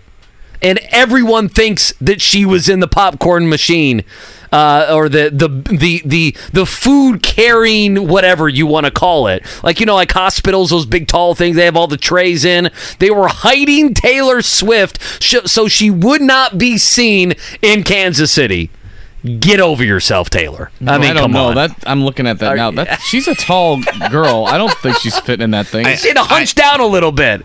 She had me- to curl It's up. like David Copperfield assistant. You'd have to be like bent over backwards to get in that thing. Yeah, I, I haven't seen this picture yet, but to me, this seems like a very smart idea. Why, why would the security team ever want her on an elevator with like random fans? I've been on an elevator with Belichick. Really? Yeah, Belichick's. How did that go? He had a family member play uh, at uh, at uh, U of L. Played oh I forget I think it was field hockey and so he was in town for a game and he caught like a Thursday or a Friday night ACC game. It might have been when T.Y. Hilton was at Central Florida with Blake Bortles. I don't I, I just can't Florida remember. International for- was for it Florida Hilton. International? Okay, that's what it. I most couldn't famous remember. person you've been on an elevator with Is Just- Belichick yeah. probably probably Belichick? Yeah. At that Yeah. point, he was Belichick. Remember, he was going through everything. Uh, most famous person I've been on an elevator with. Uh, It's a great question. no, Andrew Luck. Okay. I feel like mine's someone better. Like, I feel like mine's better there. oh right? yeah, I'd much rather be Belichick? on a elevator with Belichick. Yeah. What about you, Mark? Did I miss Did a you have Swift one? picture? where do I? What, Nah, we where- can find. There's where do I find video. this? Well, it's video. Yeah, I mean, just just just type it in Google. Taylor Swift. When I was Popcorn work- machine? when I was Popcorn working on- machine. when I was working for the Bears right out of college, I was doing game days, and I was on the elevator with uh, Joe Buck, and then another elevator was Cody Rhodes, who's a wrestler. Oh, inter- yeah. we interviewed him, so he was in the elevator with me. Okay, Those that's not, that's not bad. Don't they tell salespeople to have a pitch that's an elevator pitch? If you're in an elevator with Cody Rhodes, you can pitch him uh, you- whatever you're selling in you know 30 seconds or 40 seconds or 20 seconds or whatever. Are you seeing the popcorn machine over there? Yeah, I really hope she's in there. Me too. I'm sold that she is. I'm sold that she is. At least is. it's a it's a good uh, you know ploy like for Topsy's. This is property of Topsy's, and it's got the phone number right there. So it is good. their business should be booming after this. we will not get any Taylor Swift signings placement. at Lucas Oil this year. Colton Chiefs not on the schedule. Is she We- done with her tour? We need Anthony Richardson. We need, we need Anthony Richardson to uh, to to date someone of high profile. I don't know who that would be, but that's what we need from him. So, Anthony, get it done.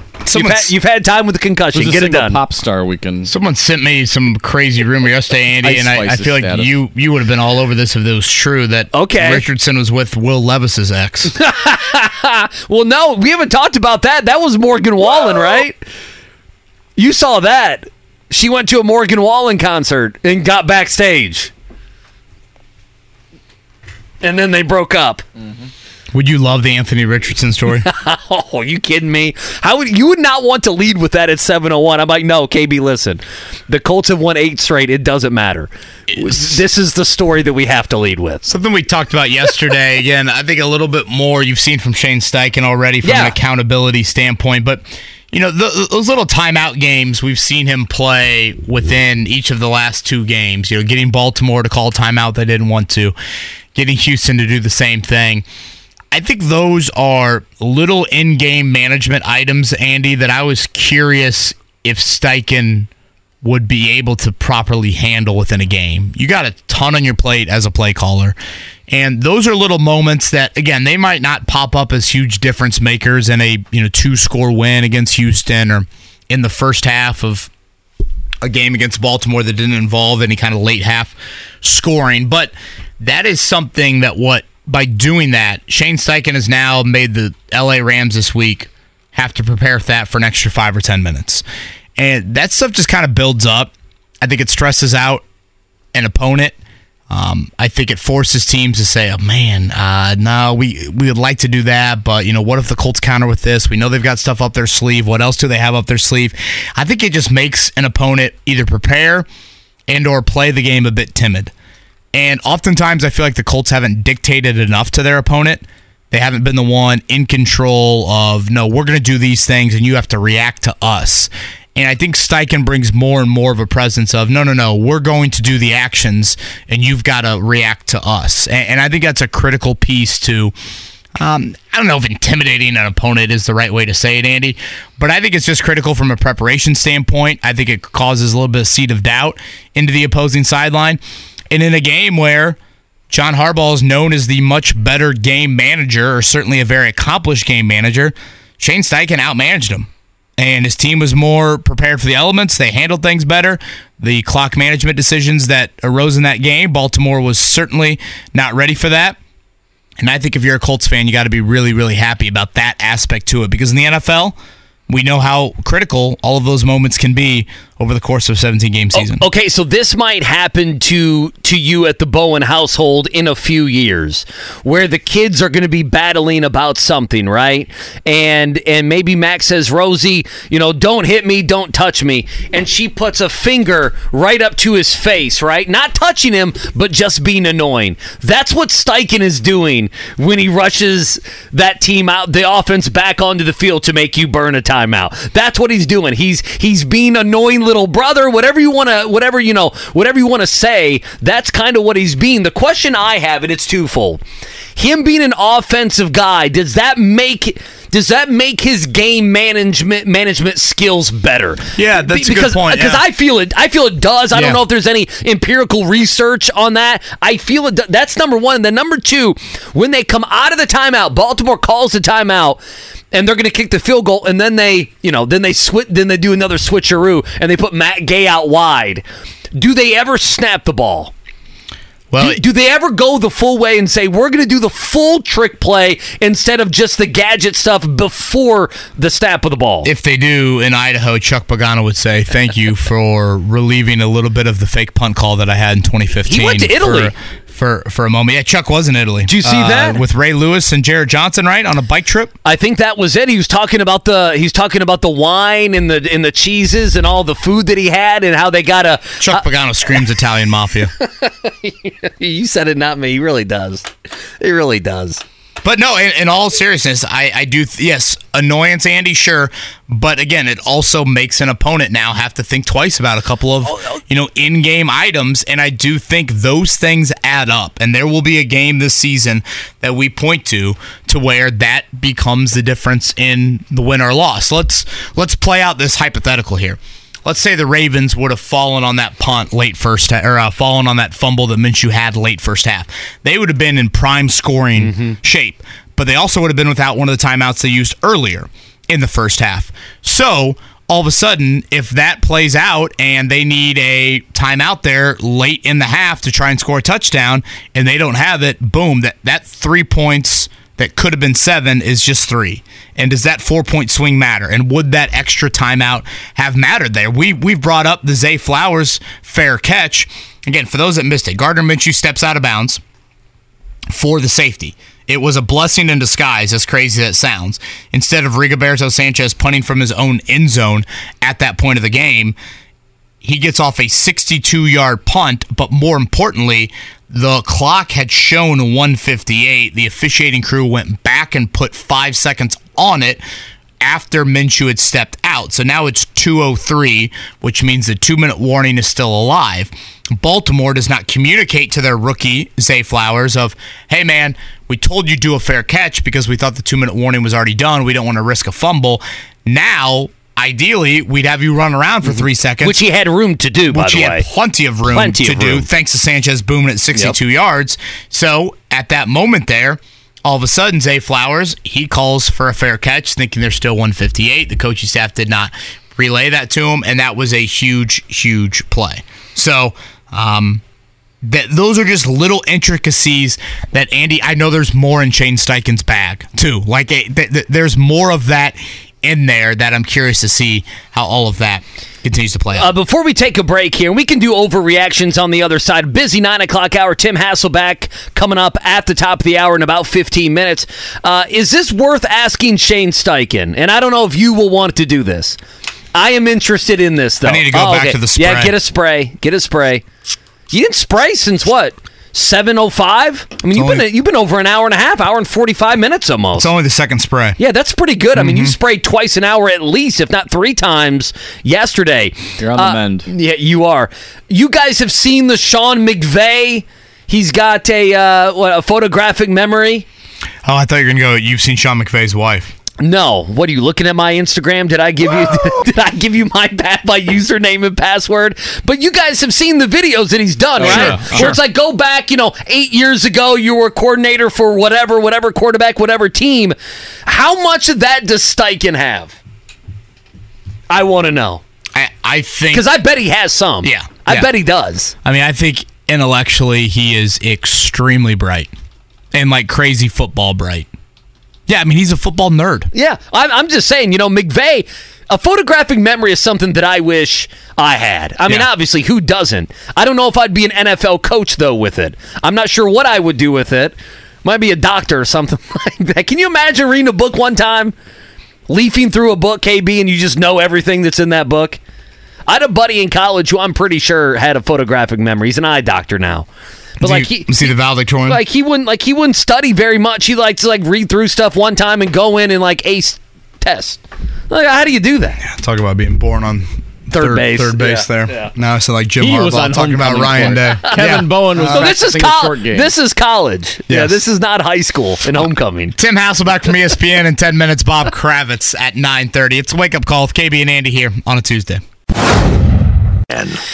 Yeah, yeah. Tim Hasselbeck going to join us top of the hour. Bob Kravitz going to join us at about nine thirty or so. You know, I'm just looking at uh, a couple things, and we we have an hour and five minutes here. We can dabble into some of it, but do you guys think Jacksonville is the most disappointing team in the NFL?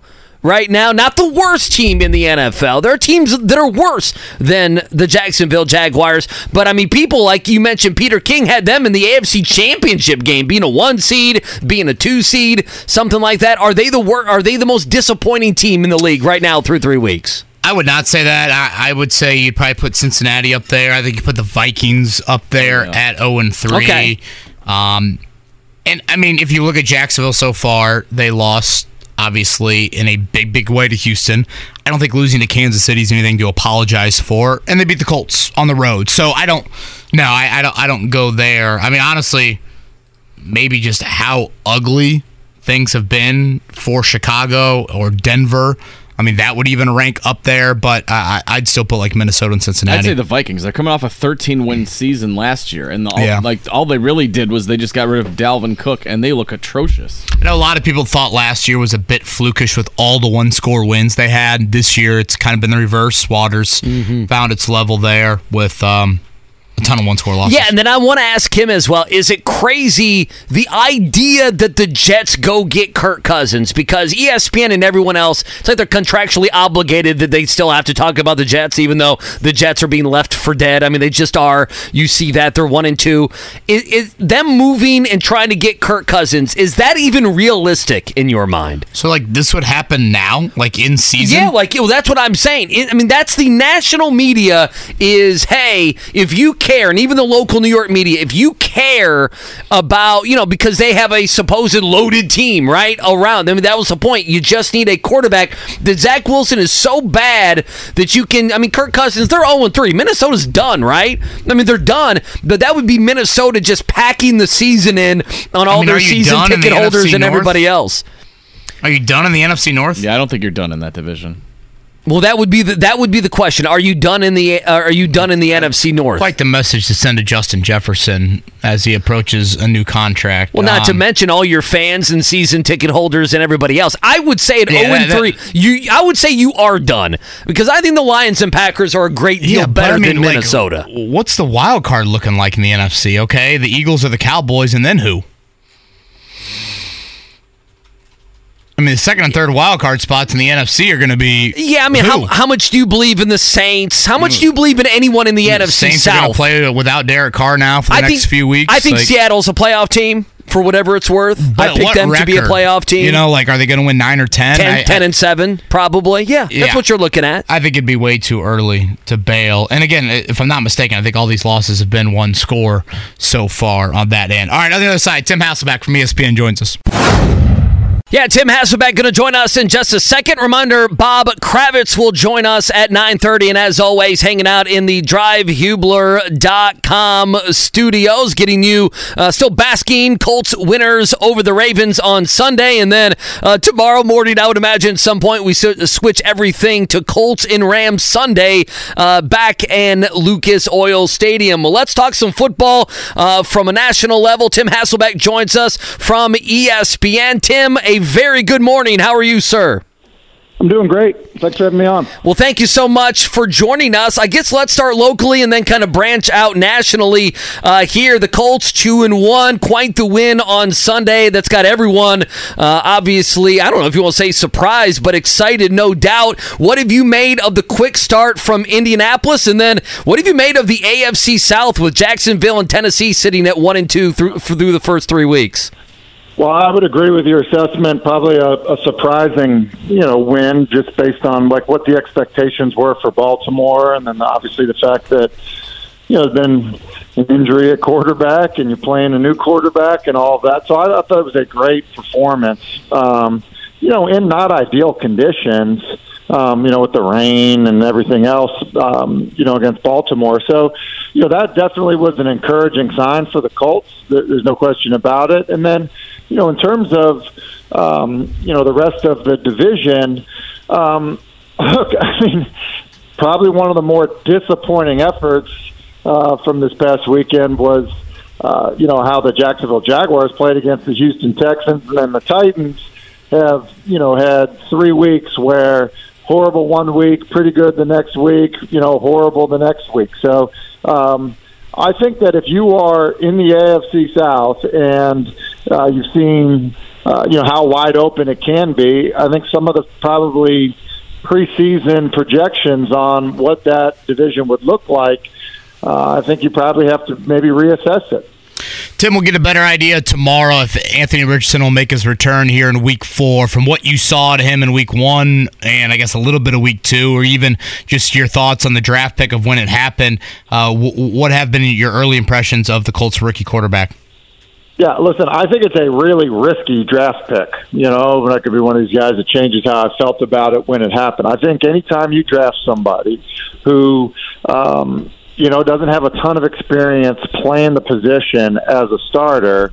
And I mean, it's a projection draft pick. And so, listen, sometimes that can work out great, and then other times um, it cannot end up working out. So, um, you know, saying all that, like, look, I, I've always felt like Trey Lance just hasn't played enough football since leaving high school. I mean, that's how that, that was my always been my assessment of Trey Lance versus you know somebody that you know has got 40 starts under their belt by the time they leave high school to the time they get to the pros. So uh, I think it's a uh, it was a projection draft pick. Now saying all that, I actually think he's handled it great so far. I, th- I think he's looked more comfortable than um, I anticipated him looking. There's going to be good and bad plays for everybody, and so um, you know when that happens, I don't think it means that everybody's got to hit the panic button and say, "Oh, like this is who he is as a passer right now." I think he'll continue to get better. I think it's important for him to play. Um, and then, then I would say this: I think in terms of what's been done so far with the offense, meaning the the combination of design runs that are clearly in the game plan for him, as well as the willingness to say, look, we are going to throw the football. We do understand that, look, there's going to be some really good plays with it and there's going to be some bad plays with it. I think it's been the right approach. And so I think, all in all, I think it's been a very encouraging start, concussion notwithstanding uh, for Anthony Richardson.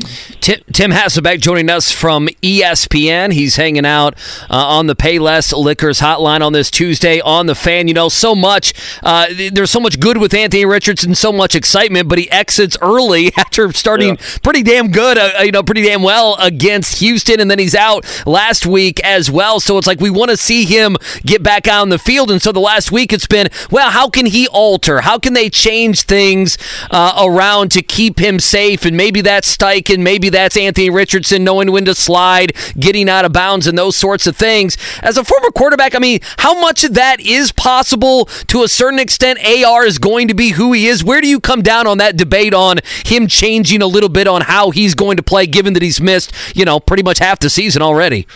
Yeah, I think the hard part on is this: the play where he gets hurt. I mean, what do we want to coach him to do?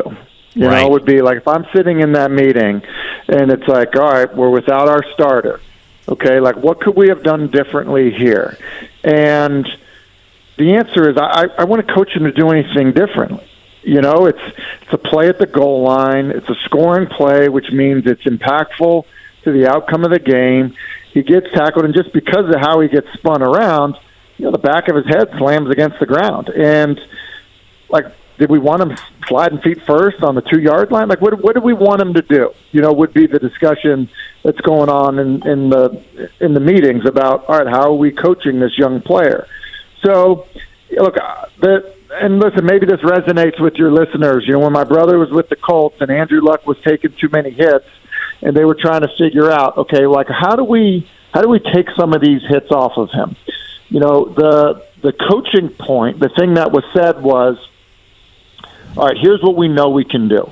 We don't want to take away courage in the pocket. Andrew was an excellent runner, so you don't want to take away, you know, Andrew's ability to take off and scramble. But what you did want was less adventure in throwaways. So think about it. Offensive, you know, you drop back the pass, play doesn't define itself to you, you escape outside the pocket. That is an area where we say, you know what, we're fine missing some big plays. Go ahead and put it in the stands. Like we don't need to take those four extra hits in a game on when it breaks down and you're trying to escape, you're not sure, boom, quickly make the decision. So I think that that is a great approach with a young player is say, all right, what area can we affect it with? Like, all right, less adventure on throwaways. So you you you throw it away sooner, and we're getting rid of it. And what that does is that doesn't take away the touchdown play that, that we're talking about where he was injured. It doesn't take away just getting contacted in the pocket because you're throwing the ball down the field. And so I think that you have to start small that way so you're not taking away some of the best things that he does as a player. Again, he's with ESPN, obviously former NFL quarterback. He is Tim Hasselbeck. He's with us here on the Payless Liquors hotline. Tim, I, I don't know if there's a lot of validity to it, but you know, whatever Colts fans have said, hey, Colt, you know, Gardner Minshew to the Jets. I, would certainly give up whatever round pick and you know happily uh, you know trade Gardner away. Uh, maybe not going down that path, but going down the Jets path. If you were there and you know had some say in what you do quarterback wise, what would be your move here after three weeks? Yeah, I would be more interested that uh, I would be more interested in guys that are on rosters somewhere than I would be the guys that are on the street. So Carson Wentz, Matt Ryan, you know, guys you guys know, you know, in terms of where they've been and where they're in their career, I would be more interested in, um, you know, Mike White. Maybe it is Minshew. Maybe it is um, you know somebody else that that is on a roster somewhere. That that would be my approach. Um, I also believe that you know the the Jets at this point, like I think. I think how I would coach the position is a little bit different. I feel like they've made Zach Wilson scared, and you know that that part of it for me is like I don't think you can play the position that way. I just I don't. And to be honest with you, like like Jameis Winston would have been a guy that that I would have been interested in, obviously prior to the car injury. So uh, there is an element in, in that situation with Winston where I would say, listen, I think. You know, I think maybe sitting around not being willing to, to do something right away maybe prevents you from getting Jameis Winston. So, look, that, that would be my my approach to it. But I also think, like in terms of Zach Wilson, listen, I, I think part of it is like, listen, grow up, Zach. Like we need you to grow up. We're not going to put the training wheels on you. Like we're cutting this thing loose because you're not going to win by having the training wheels on him, trying to coach him scared of of not making the mistake that that loses the football game. I, I don't think you can do that. Stinks that you're in the situation that you're in because of what happened to Aaron but I, I don't know that you can. I don't know that you can play scared because of it all. Tim Hasselbeck with us here Tuesday on the Fan. Uh, the Dolphins dropped seventy points. Tim, they dropped seventy points in an NFL game. What was the worst loss you suffered, and what do you think that locker room was uh, with Denver after the, you know they didn't tackle anyone for basically three fourths the game? No, man, the worst. I, I think I hit like a a bowl game against Colorado. Um, I forget what the bowl game was called at the time. It was like maybe like forty nine to seven or okay. something. Or I mean, it was bad. I'm sure I've been on some other lopsided ones as well. Look, that that, that was part of it. But you know, I, I'm on with Scott Van Pelt on Sunday nights, and you know, we're sitting there and we're kind of talking about the situation. And We're like, hold up they scored 70 points. It wasn't like it was like 50 to 70. It was 70. Like they beat them by 50. So, yeah. You know, I think that like it was like there were so many elements of that that were humiliating. And then, like looking back on it, it's like, look, Mike White came in the game and threw a touchdown pass to Robbie Chosen. You know what I mean? Like I didn't know he was still in the league. So that was that was awful. Um, Look, I'm stunned at how bad the the Broncos have been, and um, I think Mike McDaniel right now seems like he's a step ahead of everybody else. Yeah, they didn't score in the final eight minutes of the game. Oh, they could have scored. And they still scored seven. They, they easily could have went over 80. Okay, I think I see it, Tim. The 1999 Insight.com Bowl. Uh, Let's go. What was it? It was 62 to 28. you lost to Colorado. I mean, Sorry. I only had him. I stopped counting at 49. Evidently, they thought. I think I threw a couple of those scores, but to the other team. I'll have, to look, I'll have to get the box score. Tim, last last one from me. Um, I think Colts fans really enjoyed the three years that your brother spent here, backing up Andrew Luck. He obviously got some playing time. I'm curious when you two talk about your various stops in the NFL, your guys' experiences. Uh, what are your brother's impressions of his time here in in Indy? Oh, I tell you what, he loved his time in Indy, and you know, I think it was kind of a unique time where you know Andrew gets there, and um, you know the team all of a sudden becomes good fast because he was you know so talented. So I think between Chuck Pagano and um, you know, and his time with Andrew, I think he really um, he really liked it. In fact, so much so, I think his his family was really considering kind of making that home for good. Um, I mean, that's how much he he enjoyed being there. Um, and then in terms of you know my conversations with him, honestly, like I I think probably the highlight for me would have been that Thursday night game against Houston where. I know how sick he was. It was basically, you know, he'd been poisoned by Chipotle, and uh, I believe his quote after the game was, "It was coming out of the basement and the attic." I- I- yeah, if- it was. Yeah, yeah, it was coming out of the basement. Yeah, uh-huh. Exactly Just to- just to paint the full Hilton. picture for people out there. Yeah, yeah, yeah. He hit T.Y. Hilton on a, uh, uh, you know, on a deep ball to to kind of end the game with the football and stuff. And so, you know, I think it was somewhat surprising how much he played there, but I think that also was a product of that era that you guys are all familiar with in terms of, you know, how much Andrew was getting hit, and you know, because of that, you know, the the older QB mentor that was signed to to just be a mentor ended up in the lineup. Yeah, Matt Hasselbeck not going to be a brand ambassador for Chipotle anytime soon. But yeah, that was a hell of a game on Thursday Night Football as he iced that one to Ty. Tim, great, great stuff. Always enjoy you on ESPN. You even calling games. I'm a big Notre Dame fan, so when you get some ACC games in there, I do enjoy Tim as well. I know the Boston College guy isn't going to like that, but uh, thank you for the time here on this Tuesday morning. Appreciate it, Tim. All right. See you, fellas. Good to be on with you. Tim Hasselbeck right there on the Payless Liquors hotline. Boy, I remember that Thursday night game vividly. Colts, remember that. Texans, Andrew Luck out due to a shoulder issue. And Matt Hasselbeck, and he said it very ac- well, I, I assume accurately, I should say, but painted quite the picture post game and saying it's coming out of the basement in the attic all Thursday. Uh, I think Josh Johnson, if I'm not mistaken, was the backup for Who I, that thi- who. I think got signed. Like I think he got signed last week or this week. Earlier this week, Josh Johnson's he- on a roster somewhere. Was he in the 49ers lineup in that NFC title game? I feel Yeah, like he yeah. was Well, he of was. them. He was. He got injured. Right. He came in the game and got injured, and then uh, Christian McCaffrey had to had to do that. I mean, the only hey, I gotta go to the bathroom. Lamar Jackson was last year. Remember when he was waddling back to the locker room at some point? You remember that, don't you? It was last Sure. year, wasn't it? Uh, and so you think of Hasselbeck. I'm, I'm I'm surprised that's something that's not happening all the time. Remember Chipotle as well. They shut down for an entire day as a company so they could Some go E. over coli action, Yeah, so they could go over cleaning procedures. I mean, it was unbelievable. And Hasselbeck threw just a perfect ball to T.Y. Hilton there to ice that game in That's great. Houston. That's great. On Thursday Night Football. Yeah, some vivid, vivid memories. And just my conversations with Matt Hasselbeck, I always enjoyed it. Um, so thank you to Tim. Thank you to ESPN for getting him on again. Bob Kravitz going to join us here in about 15 minutes. Boy, you talk about a college football program that's fallen off, though. Boston College. I mean, they had a nice little run there at one point. Yeah, yeah. I don't know what you want me to do with that. No offense. Well, I was just no, thinking about- walking through that door anymore. Uh, yeah. Thinking about AJ Tim Dillon, and I don't yeah. know the ACC. I mean, with Matt Ryan and company, they were ranked what two or three in the nation at Yeah.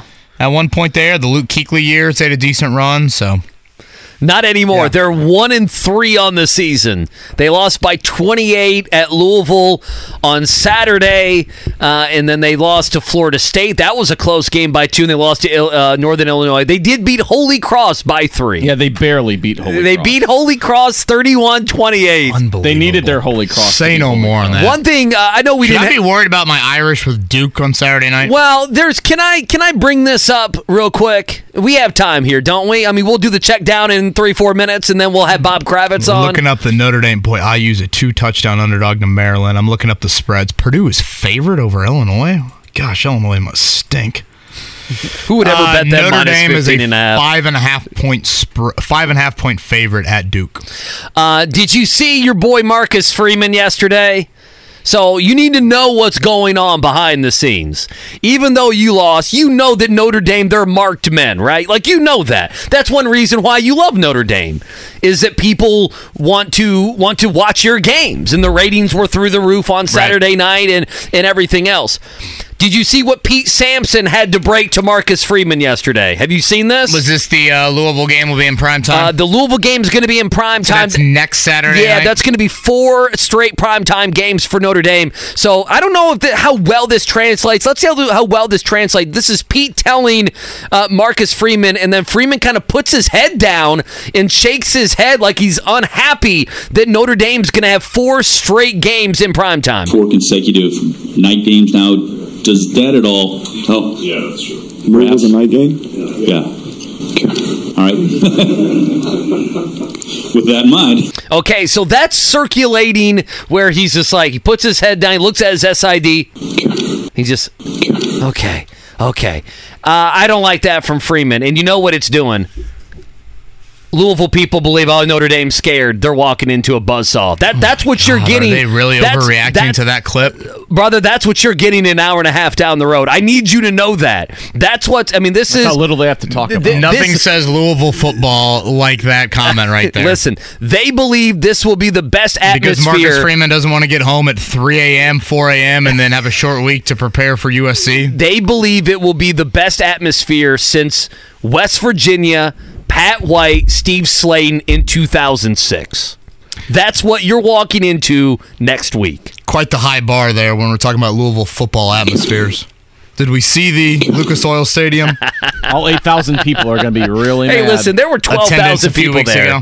There were 12,000 people there. Yeah, I get uh I get why Freeman's, you know, a little bit upset about it. Obviously he's got some bigger issues to worry about, like getting eleven guys on the football field right now. Four straight Will- will first you, time. Will I you get over was- that? Do you get over that? Uh eventually. Okay. But it's gonna take a while. I Yeah. think uh, first time in Notre Dame football history. Four straight primetime games. So yeah, started obviously with Ohio State at Duke college game day, and then Louisville and then USC. I don't love the no bye week here for Notre Dame at any point. I actually agree with you. Yeah, they need a bye week. straight to start the year, and it's like they played in Dublin and Ohio State and USC. I mean, at Duke and at Louisville are not going to be pushovers at all. Oh, I, mean, I- I, think you have a lot of people taking Duke in the points right there. No, I mean what Duke's Notre Dame's best wideouts 15 questionable for the game. or so, and I think I think there's a Riley chance, Leonard's a very good quarterback. I mean, I think there's a chance if Louisville goes on the road and beats NC State. I don't think much of NC State, although that game could be close. I mean, I mean, I think Louisville will be a top 25 team for that game. And correct me if I'm wrong, that game is not Saturday, right? It's Thursday or Friday. What the uh, Louisville no, NC State it- It's? Friday. So that adds another day. It adds of, yet you know, another day. Early prep. Yes, it does. Louisville. So I, Yes, I it does. The, the raw reaction there from Marcus Freeman. Speaking of college football, did you guys see the snippet of Oregon's I did. Post game video? so I think we see this with teams. You know, Tom Allen's doing Indiana, Indiana. You know, Doesn't quite hit the same as He's Oregon. doing the Glee Club, the uh, straight no chaser reaction there. You've got these, you know, college football programs that produce a very well produced four or five minute recap video behind the scenes. This is what it was like, pregame speeches, Football guys stuff. are guys, mic'd up. guys Yeah. yelling. Yeah, people love it. Terrific stuff. Honestly, I wish more NFL teams would would do it, but certainly for college, it helps you sell the brand and all of that stuff. So Oregon did one after the game with Colorado, and they have clips from Colorado players, mm-hmm. Sanders mm-hmm. Kids, mm-hmm. saying stuff that there is no way, shape, or form. I think there'd be any other college football game in America that you could get one opponent to actually put that stuff of the opposing team in their post game video. I hope that makes sense for people. But basically, correct me if I'm wrong. I believe there was a clip from not the quarterback Sanders, the the the kid that's a defensive Who's a defensive back, defensive I believe. back, Yes. and said that we're going to kill y'all and your coach. yeah, like yeah, absolutely. Yeah, I mean they were just openly like, yeah, we're gonna, you know, we're gonna bob you, we're gonna run through you, we're gonna kill you, and your and this is in the Oregon post game video. This is why I love college football. Oh no, college football's unhinged. There really are no rules, and with like NIL and transfer Like portal, Shane there's literally no Steichen rules. won't tell us anything. No. But in college football, you get Ryan Day yelling at Lou Holtz, and you get this. Yeah, I mean, we have from Shane Steichen, if you combined what he said about Anthony Richardson and Jonathan Taylor, it might be 12 seconds of audio. Right. Like, if I just mashed them together and played them for the audience, it might be 12 seconds of audio. And no, you literally have guys saying, we're going to kill you. Mark, play the Ryan Day clip one more time. Oh, Just absolutely. I, I I cannot get enough of Ryan Day and Lou Holtz. You know, like I'd like to know where Lou Holtz is right now.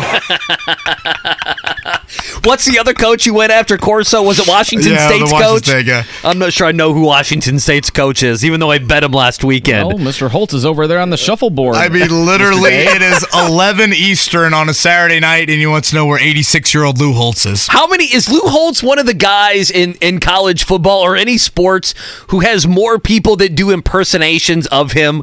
Who who has more impersonations Yeah. done of them than Lou Holtz to this day? It's it's up there, and in, in recent days we've gotten Joey Molinaro right here, Indy native, absolutely iconic one of mimicking Oh, yeah. Travis Kelce. Yeah. Uh, reaction to the Kelce Taylor Swift relationship from NFL personalities, and then you've um, what's the guy's name? Well, someone on, McAfee on show. McAfee yeah, show. someone does one on that show yeah, too. Outstanding with the Holtz impression.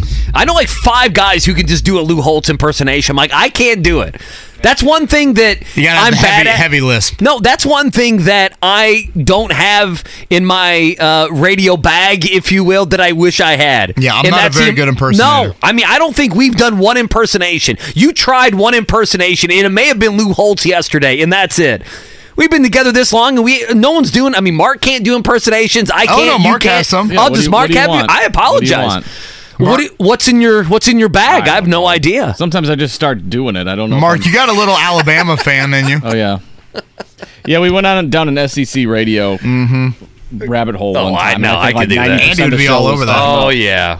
All right, Bob Kravitz going to join us here in about five minutes. Before that, what's the morning check down? The Morning Checkdown. On 93.5 and 107.5 The Fan. All right, last night, Monday Night Football, you got the Eagles and the Bengals both getting victories. For Philly, it was 25 to 11 over Tampa Bay. So that means that Jalen Hurts has won 20 of the last 21 regular season games in which he has started, including 10 straight away from home. D'Andre Swift, big night, 130 on the ground. AJ Brown with 131 through the air.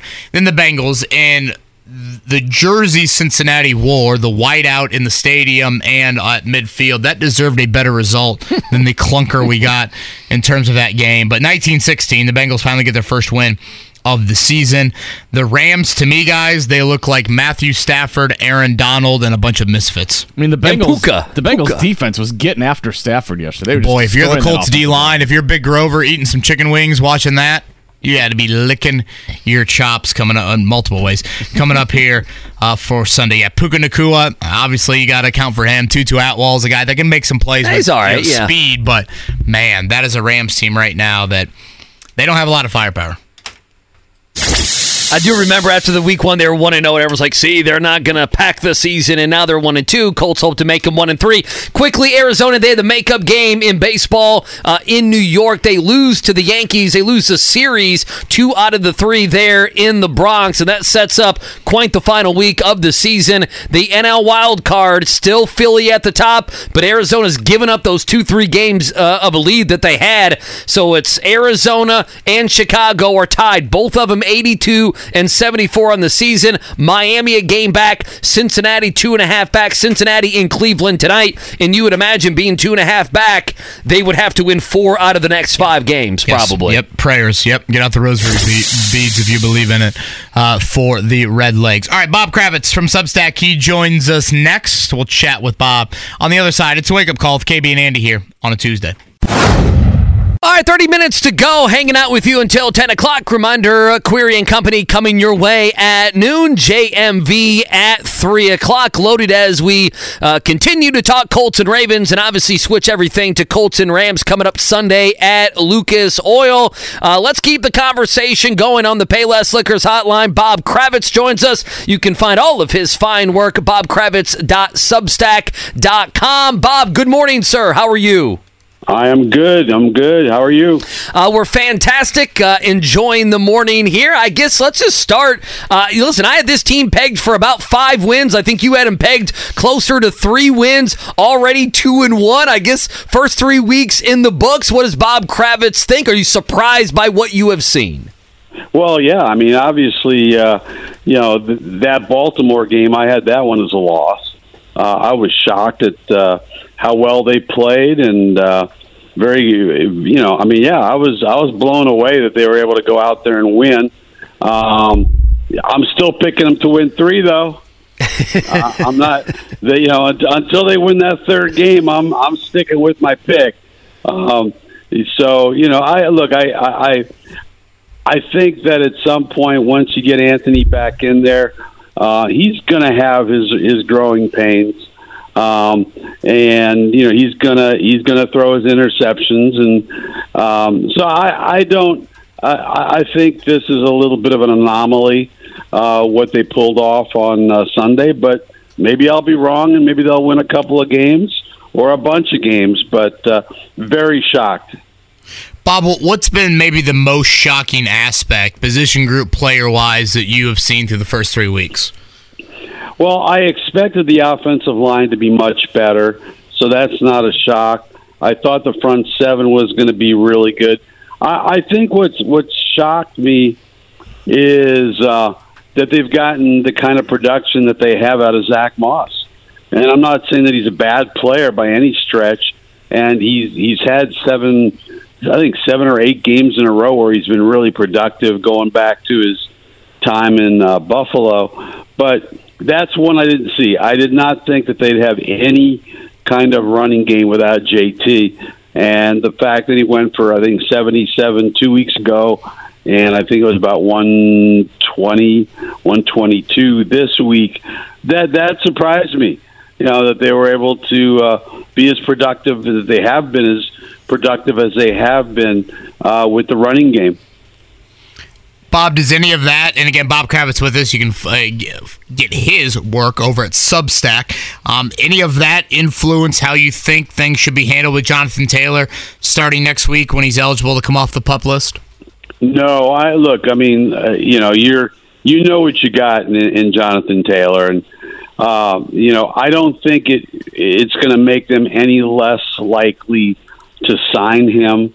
Um, you know, because they think that Zack Moss is the real deal and he's going to be the guy moving forward. I, I think they're, you know, both sides are so intransigent at this point. Um, you know, I talked with a, a GM, uh, NFL GM last night, and he fully expects that the you know if Jonathan decides that he's not going to come back, um, you know, uh, in theory they could put him back on the pup list, but that's not going to happen. Um, I think we're going to be looking at suspensions. Um, we're going to be looking at fines. Uh, I, I think I think we're done playing nice, nice for now, and I, I think I think it's going to get uh, it's going to reach uh, zero tolerance at this point. Either he plays or he's going to get uh, he's going to get fined or, or suspended. So you think it's going to get ugly then, potentially? You know, I we're a week do. and a half away. Okay. okay. Yeah, I really do. I, I just don't see Jonathan uh, saying, "Well, you know, uh, I guess I'll come back now. I'm off the pup list." Um, you know, he's he, he may continue to claim that he's hurt, um, and but you know the, the the medical team has got a lot of leeway here. They can they can pretty much pass a guy whenever they whenever they want. So I I just feel like they're gonna he's gonna pass his physical, and the ball is gonna be in his court. Bob Kravitz joins us here Tuesday on the fan on the Payless Liquors hotline. You've seen, uh, whether it be on the professional level or the collegiate level, Bob, you've seen a lot of coaches come and go. The first three w- uh, weeks, you know, Steichen, I look at Shane Steichen, I, I, I think he's, you know, outcoached some other coaches. You could look at Harbaugh on Sunday. If, if nothing else, I think you go into these games thinking, hey, we're not going to be totally outcoached here. Do you agree with that? And what have, I guess, early returns? It's just three weeks, but early returns with uh, with Shane Steichen. Yeah, the early returns have been good. You know, I don't. You look, he he, he forced DeMeco Ryans, a rookie coach, to take a timeout when he did that line change uh, on a fourth down, and he did it with John Harbaugh.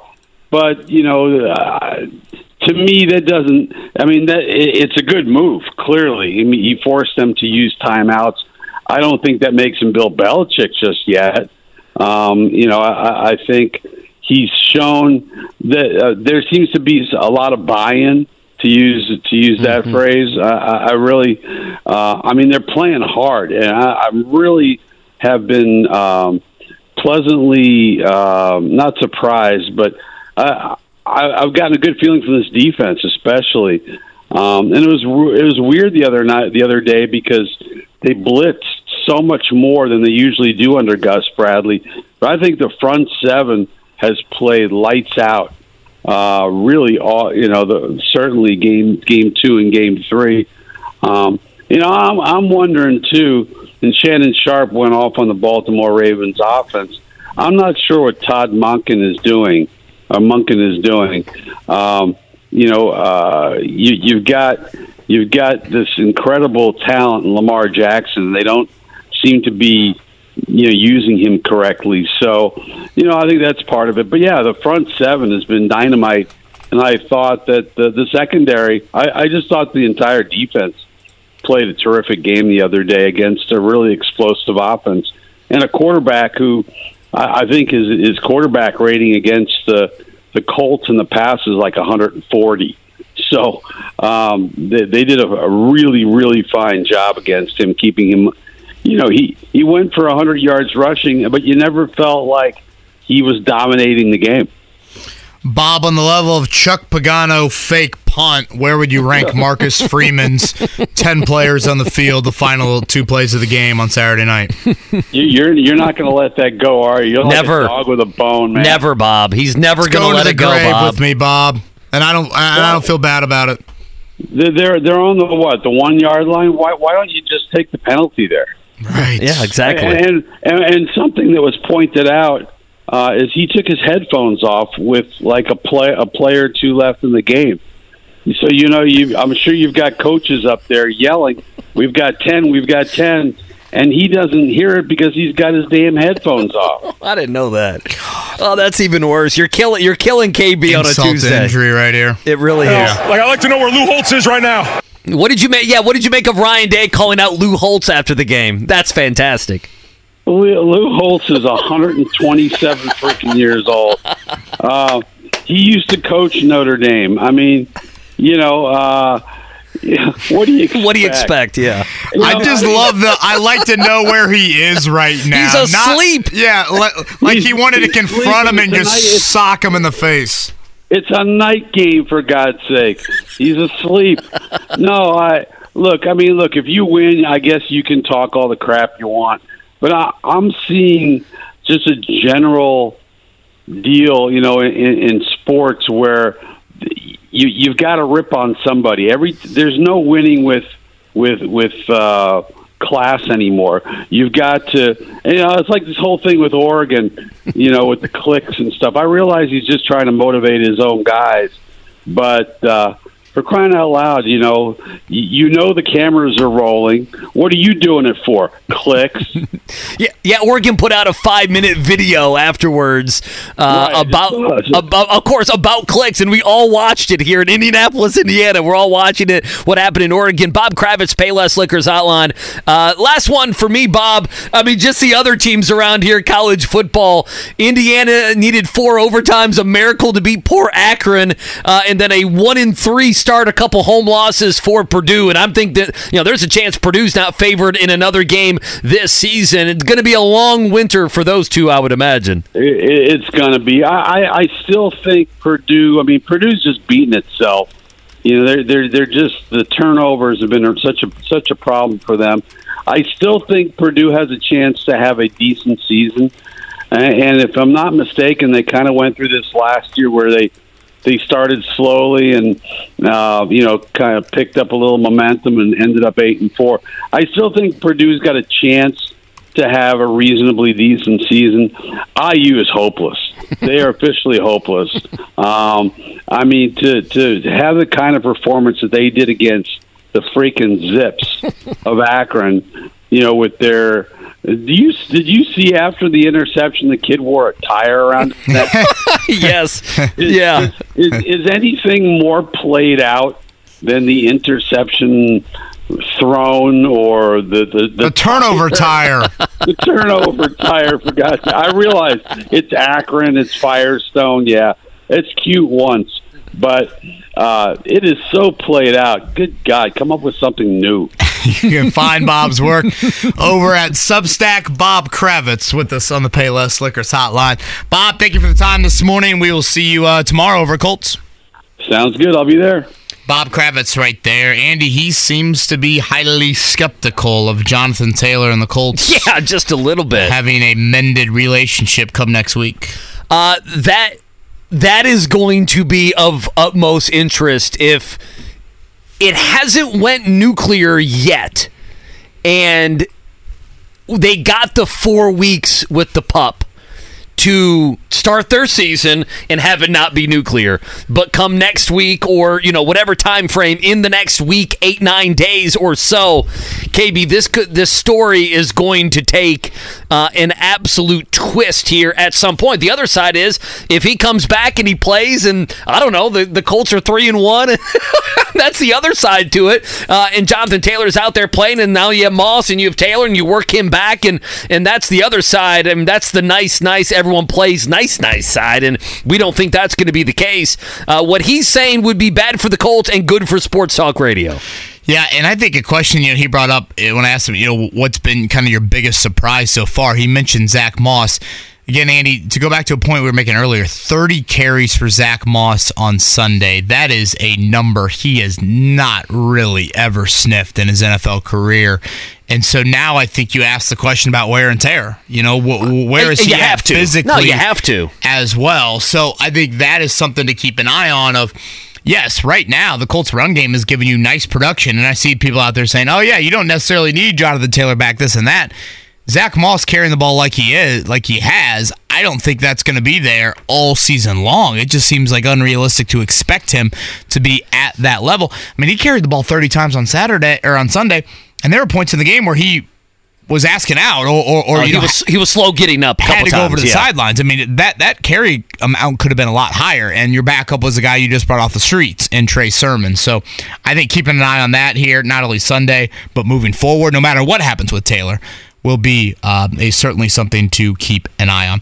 All right, on the other side, we'll close out the show with the pop quiz 317 239 1070. With that one, I'm looking at the answers right now, and until number five, they seem doable. Uh, agreed. That's what I was going to say. I, I think four out of five, you're going to have a chance, and there's always a question in there. You're just listen. We give it. We give you four options. You're going to have to have a shot in the dark. You got a 25 percent chance to get it right. That ain't bad. That's not bad. Was number two like the answer to that? Is that a big disco era? Is that a different decade? I heard Scotty say it's a different decade.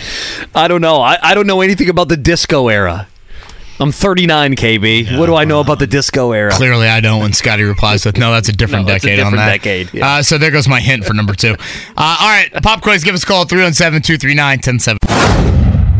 And by the way, that's where I'm going after the show. I gotta get my uh, I gotta get my oil change. Gonna hit up a little, Little little Jiffy Jiffy Lube Lube on the east side. Yeah, I got I gotta do it. Plus, I need windshield wipers. Can you replace your own windshield wipers? You, you, Scotty Yeah, can. Can you? that's not- is that something I should be able to do? I've never done it Yeah, I would think that, and then just some fluid action, and you're good to go, right? yeah, yeah, I'm good to go. Windshield wipers are one of the easier things. To Okay, change. well, I need to do. I'm gonna have the Are pros you one of those people it. that uh, put them up in the air if you know like a storm is coming or icy weather is coming? I am not one of those people. Should I be one of those people? I, I, I have not been, but I feel like my mom was back in the day. Oh, I feel like being in a. I, I don't do things that like other adults do, and I feel like that's a very adult thing. Uh, by the way, some breaking news: Matt Ryan is back. KB, have you seen this? oh boy. Matt Ryan is back. Uh, of course, I'm I'm talking the guard forward in the NBA. Matt Ryan is Ah, back. He has signed a Notre Dame he has signed a two way deal to return to the Timberwolves, not the ancient uh, mobileless Matt he- Ryan who's in the CBS booth. Did he call the Jets, or what was that story that I missed over the weekend? Uh, I think Like Carson Wentz and his Yeah, agent yeah, reached out no, to the Jets. Matt Ryan came out and said, "I'm happy doing TV," which means he called the Jets, and the Jets said, "No, thank you." We have Matt Ryan. We have Matt Gay. Well, yeah, someone needs to update that sounder. Might be the better way to put it. Uh, all right, give us a number for the pop quiz. Uh, I'm gonna say I'm gonna go caller two because the Colts have two wins on the season. Dave. Dave, good morning, Dave. You ready for the pop quiz? Yeah, I am. Dave, you all right? I don't know if that's confidence or not.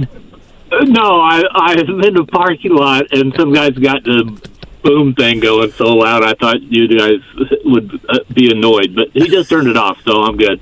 Boom thing, like a boom box, or just like his bass is high, or what? His bass is extremely Got was extremely high. Got it. Well, who needs coffee on a Tuesday morning when you got that bass just to get it going? Uh, Andy Sweeney, you want to throw number one at Dave? We're kind of up against it, Dave. Apologies. All right, Dave, here we go. Question number one of the pop quiz. After three weeks of the NFL season, three teams remain undefeated. Which of the following teams is not unbeaten? Is it the Kansas City Chiefs, the Philadelphia Eagles, the San Francisco 49ers, or the Miami Dolphins? Chiefs. Nice. It's an easy one. There we go. Dolphins pounded the Broncos 70 to 20 on Sunday, Dave. In what decade did an NFL team last score 70 points in a game? The 2000s, the 80s, the 60s, or the 40s? Sixties? You say 60s? Yeah. All right, You're smart, Dave. Uh, Dave's doing pretty good. All right, question number three. Pat Mahomes surpassed 25,000 passing yards for his career in the Chiefs' win over Mark's Bears on Sunday. Mahomes needed just 83 games to reach that milestone, surpassing the old record by a full seven games. Name the quarterback who needed 90 games to reach 25,000 yards. Was it Dan Marino, John Elway, Drew Brees, or Matthew Stafford? Uh, not that smart. I'm gonna go with Marino. Be the Okay. opposing quarterback on Sunday. All right, number four here, Dave. Matt Gay set an NFL record by kicking four field goals of 50 yards or longer in the Colts win in Baltimore on Sunday. Who holds the record for the most made field goals of 50 yards or longer in a career? Probably most people remember him as a Lion, I would say.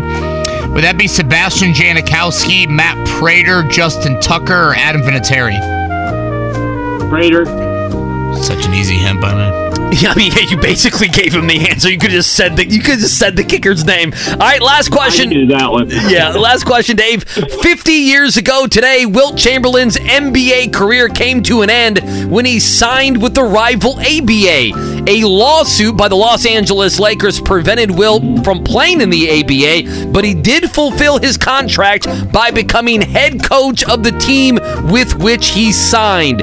Which ABA team did Wilt coach? Was it, how do you say this, Dallas Chaparrals, the Carolina Cougars, the San Diego Conquistadors, or the Memphis Tams? The hell's a The, Tam? conti- the Conquistadors. Look at this, Dave. Dave. Unbelievable here.